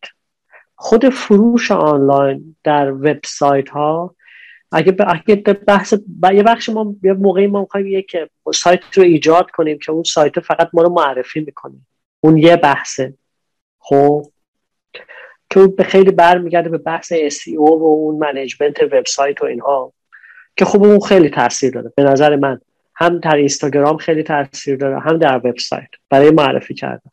یه وقتی ما می‌خوایم یه جنسی رو از طریق وبسایت بفروشیم به دلیل حجم بالای از رقابت‌ها که وجود داره، مثل که من مثلا دیجیکالا رو در ایران تقریبا یه اطلاعات ابتدایی ازش دارم، خدمت شما عرض کنم که در آمریکا مثلا آمازون یا در بعضی کشورهای دیگه جاهای دیگه اون بحث رقابته خیلی شدیده و تا مشتری میاد به شما اعتماد کنه که جنستون رو از شما بخره، چالش ها و روش های گوناگونی و ترفندهای گوناگونی رو شما باید پشت سر بگذارید و اینکه مشتری باید انتخاب کنه.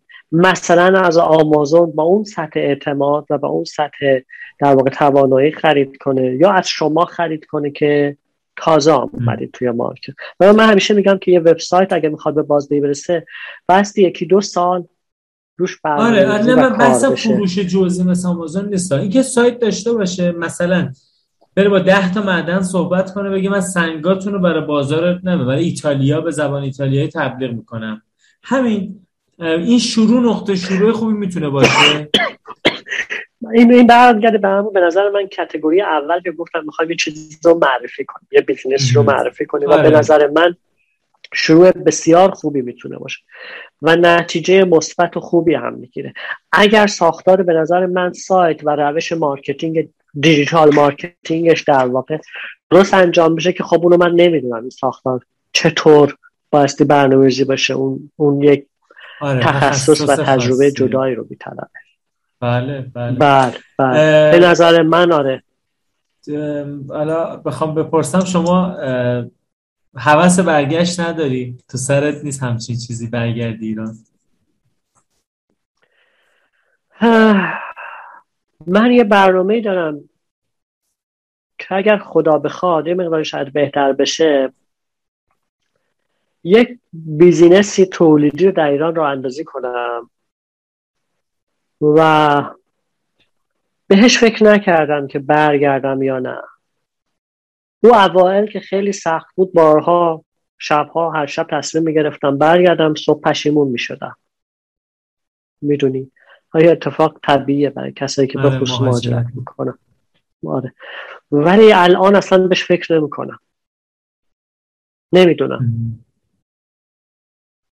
میدونی آخه یه چیزایی هم هست. من چهار سال پیش اومدم ایران دیگه.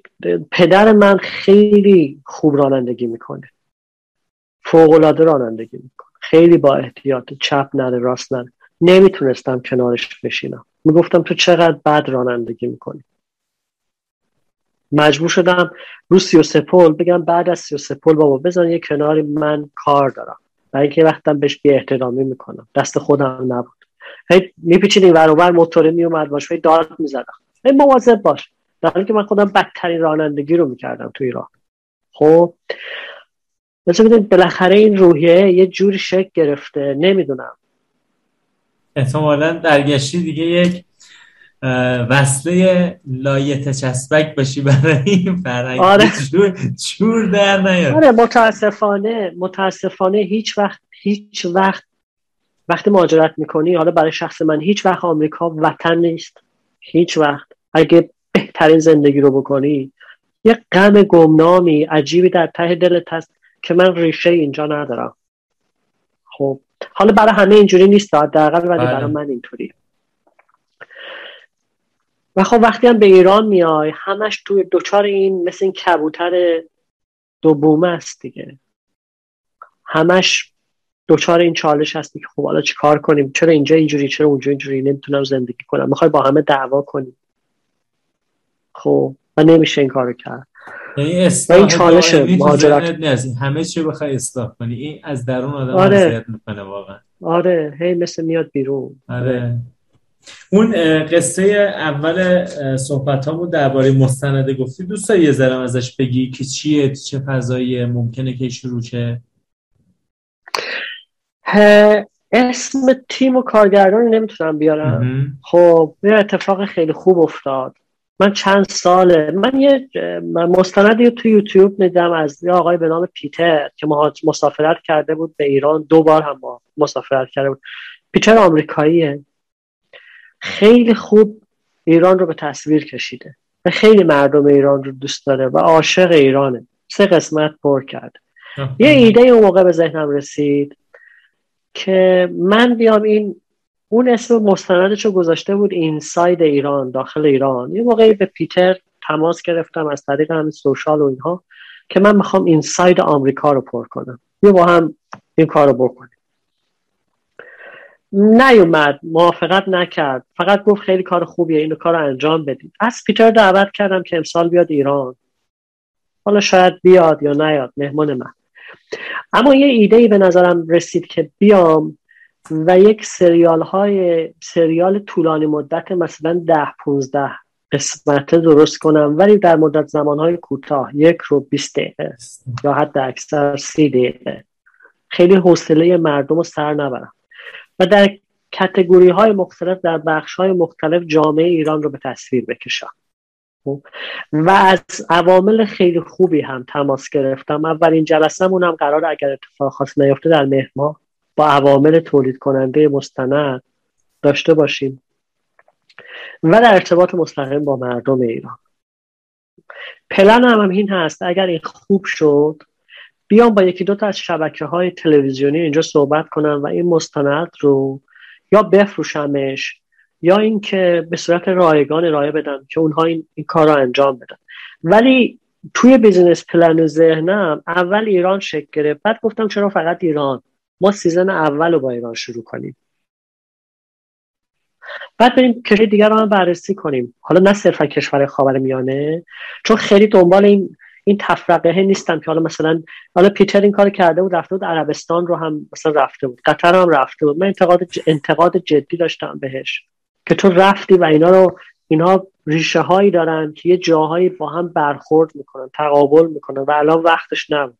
کاش میرفتی مثلا فرانسه رو، نمیدونم میرفتی آفریقای جنوبی رو میگرفتی، بعد برمیگشتی میومدی عربستان، نه اینکه پشت سر ایران بری عربستان رو به نمایش بکشی.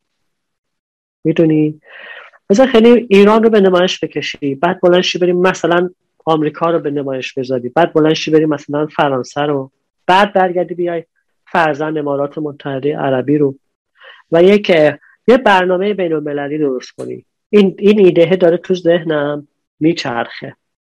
در واقع شما سرمایه گذارش خواهید بود و خط کلی رو میدید دیگه، بقیه بچه‌ها کار میبرن جلو.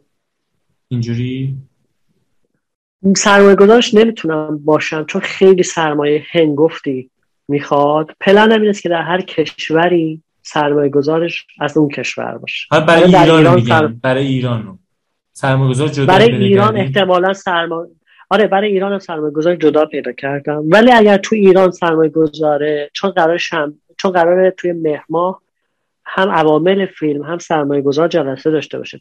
اگر چنانچه در مهر ماه سرمایه گذار ایرانی نخواد این کار رو انجام بده، ایرانشو من انجام میدم.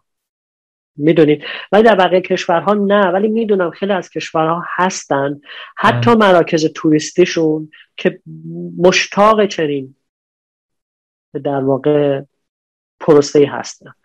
بله بله، یعنی چنین کاری هستند. بله، اصلا کلا معرفی فرهنگ جزء کارهاییه که خود حکومت‌ها به روش‌های بله. مختلف دارن انجام میدن. من برای بله. چین رو من شنیده بودم ده تا پانزده میلیارد دلار من جواب شنیدم کلا هزینه معرفی فرهنگ چین داره میکنه. حالا عدد بله. من یه جای شنیدم شاید دقیق نباشه. برای ساخت مستند تلویزیونی رو من یه استاد بسیار تاریخ پژوه ایرانشناس خیلی درست حسابی میشناسم که رفیق صمیمی من هست و باهاش ارتباط دارم. بهتون معرفی میکنم بعد پادکست. حالا میتونه جاهای خوب و مدل‌های خوبی رو بهتون معرفی کنه. بسیار خوب. این چی میگن روش دسترسی به شما، یه ایمیلی و یه اکانت اینستاگرامی یا سایتی به من بدید که من در کپشن پادکست بگذارم کسانی که دلشون خواست حالا در جنبه‌های مختلف بتونن با شما ارتباط بگیرن. حتما حتما حتما. نکته چیزی هست نگفته باشید من بخوام بپرسم ازتون یا نه؟ صحبت تمام. نه، این فرصتی که وجود اومد تونستیم با هم صحبت کنیم. من من حرف زدم و خیلی لذت بردم از اینکه حرف زدم.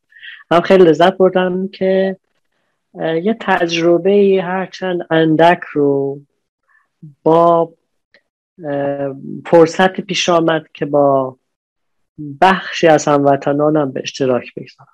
برای همه آرزوی موفقیت میکنم و موفقیت همیشه هست. شانس وجود نداره. شانس رو ما میسازیم. هیچ جبری هم وجود نداره. این ما هستیم که زندگیمون رو میسازیم و همه هم مشکلات دارن. هیچ کس بی مشکل نیست. مهم اینه که ما مشکلات رو مدیریت کنیم. مشکل رو نباید شوتش کرد، مشکل رو باید از روش رد شد و برای که ردش کنیم باید حلش کنیم. همین.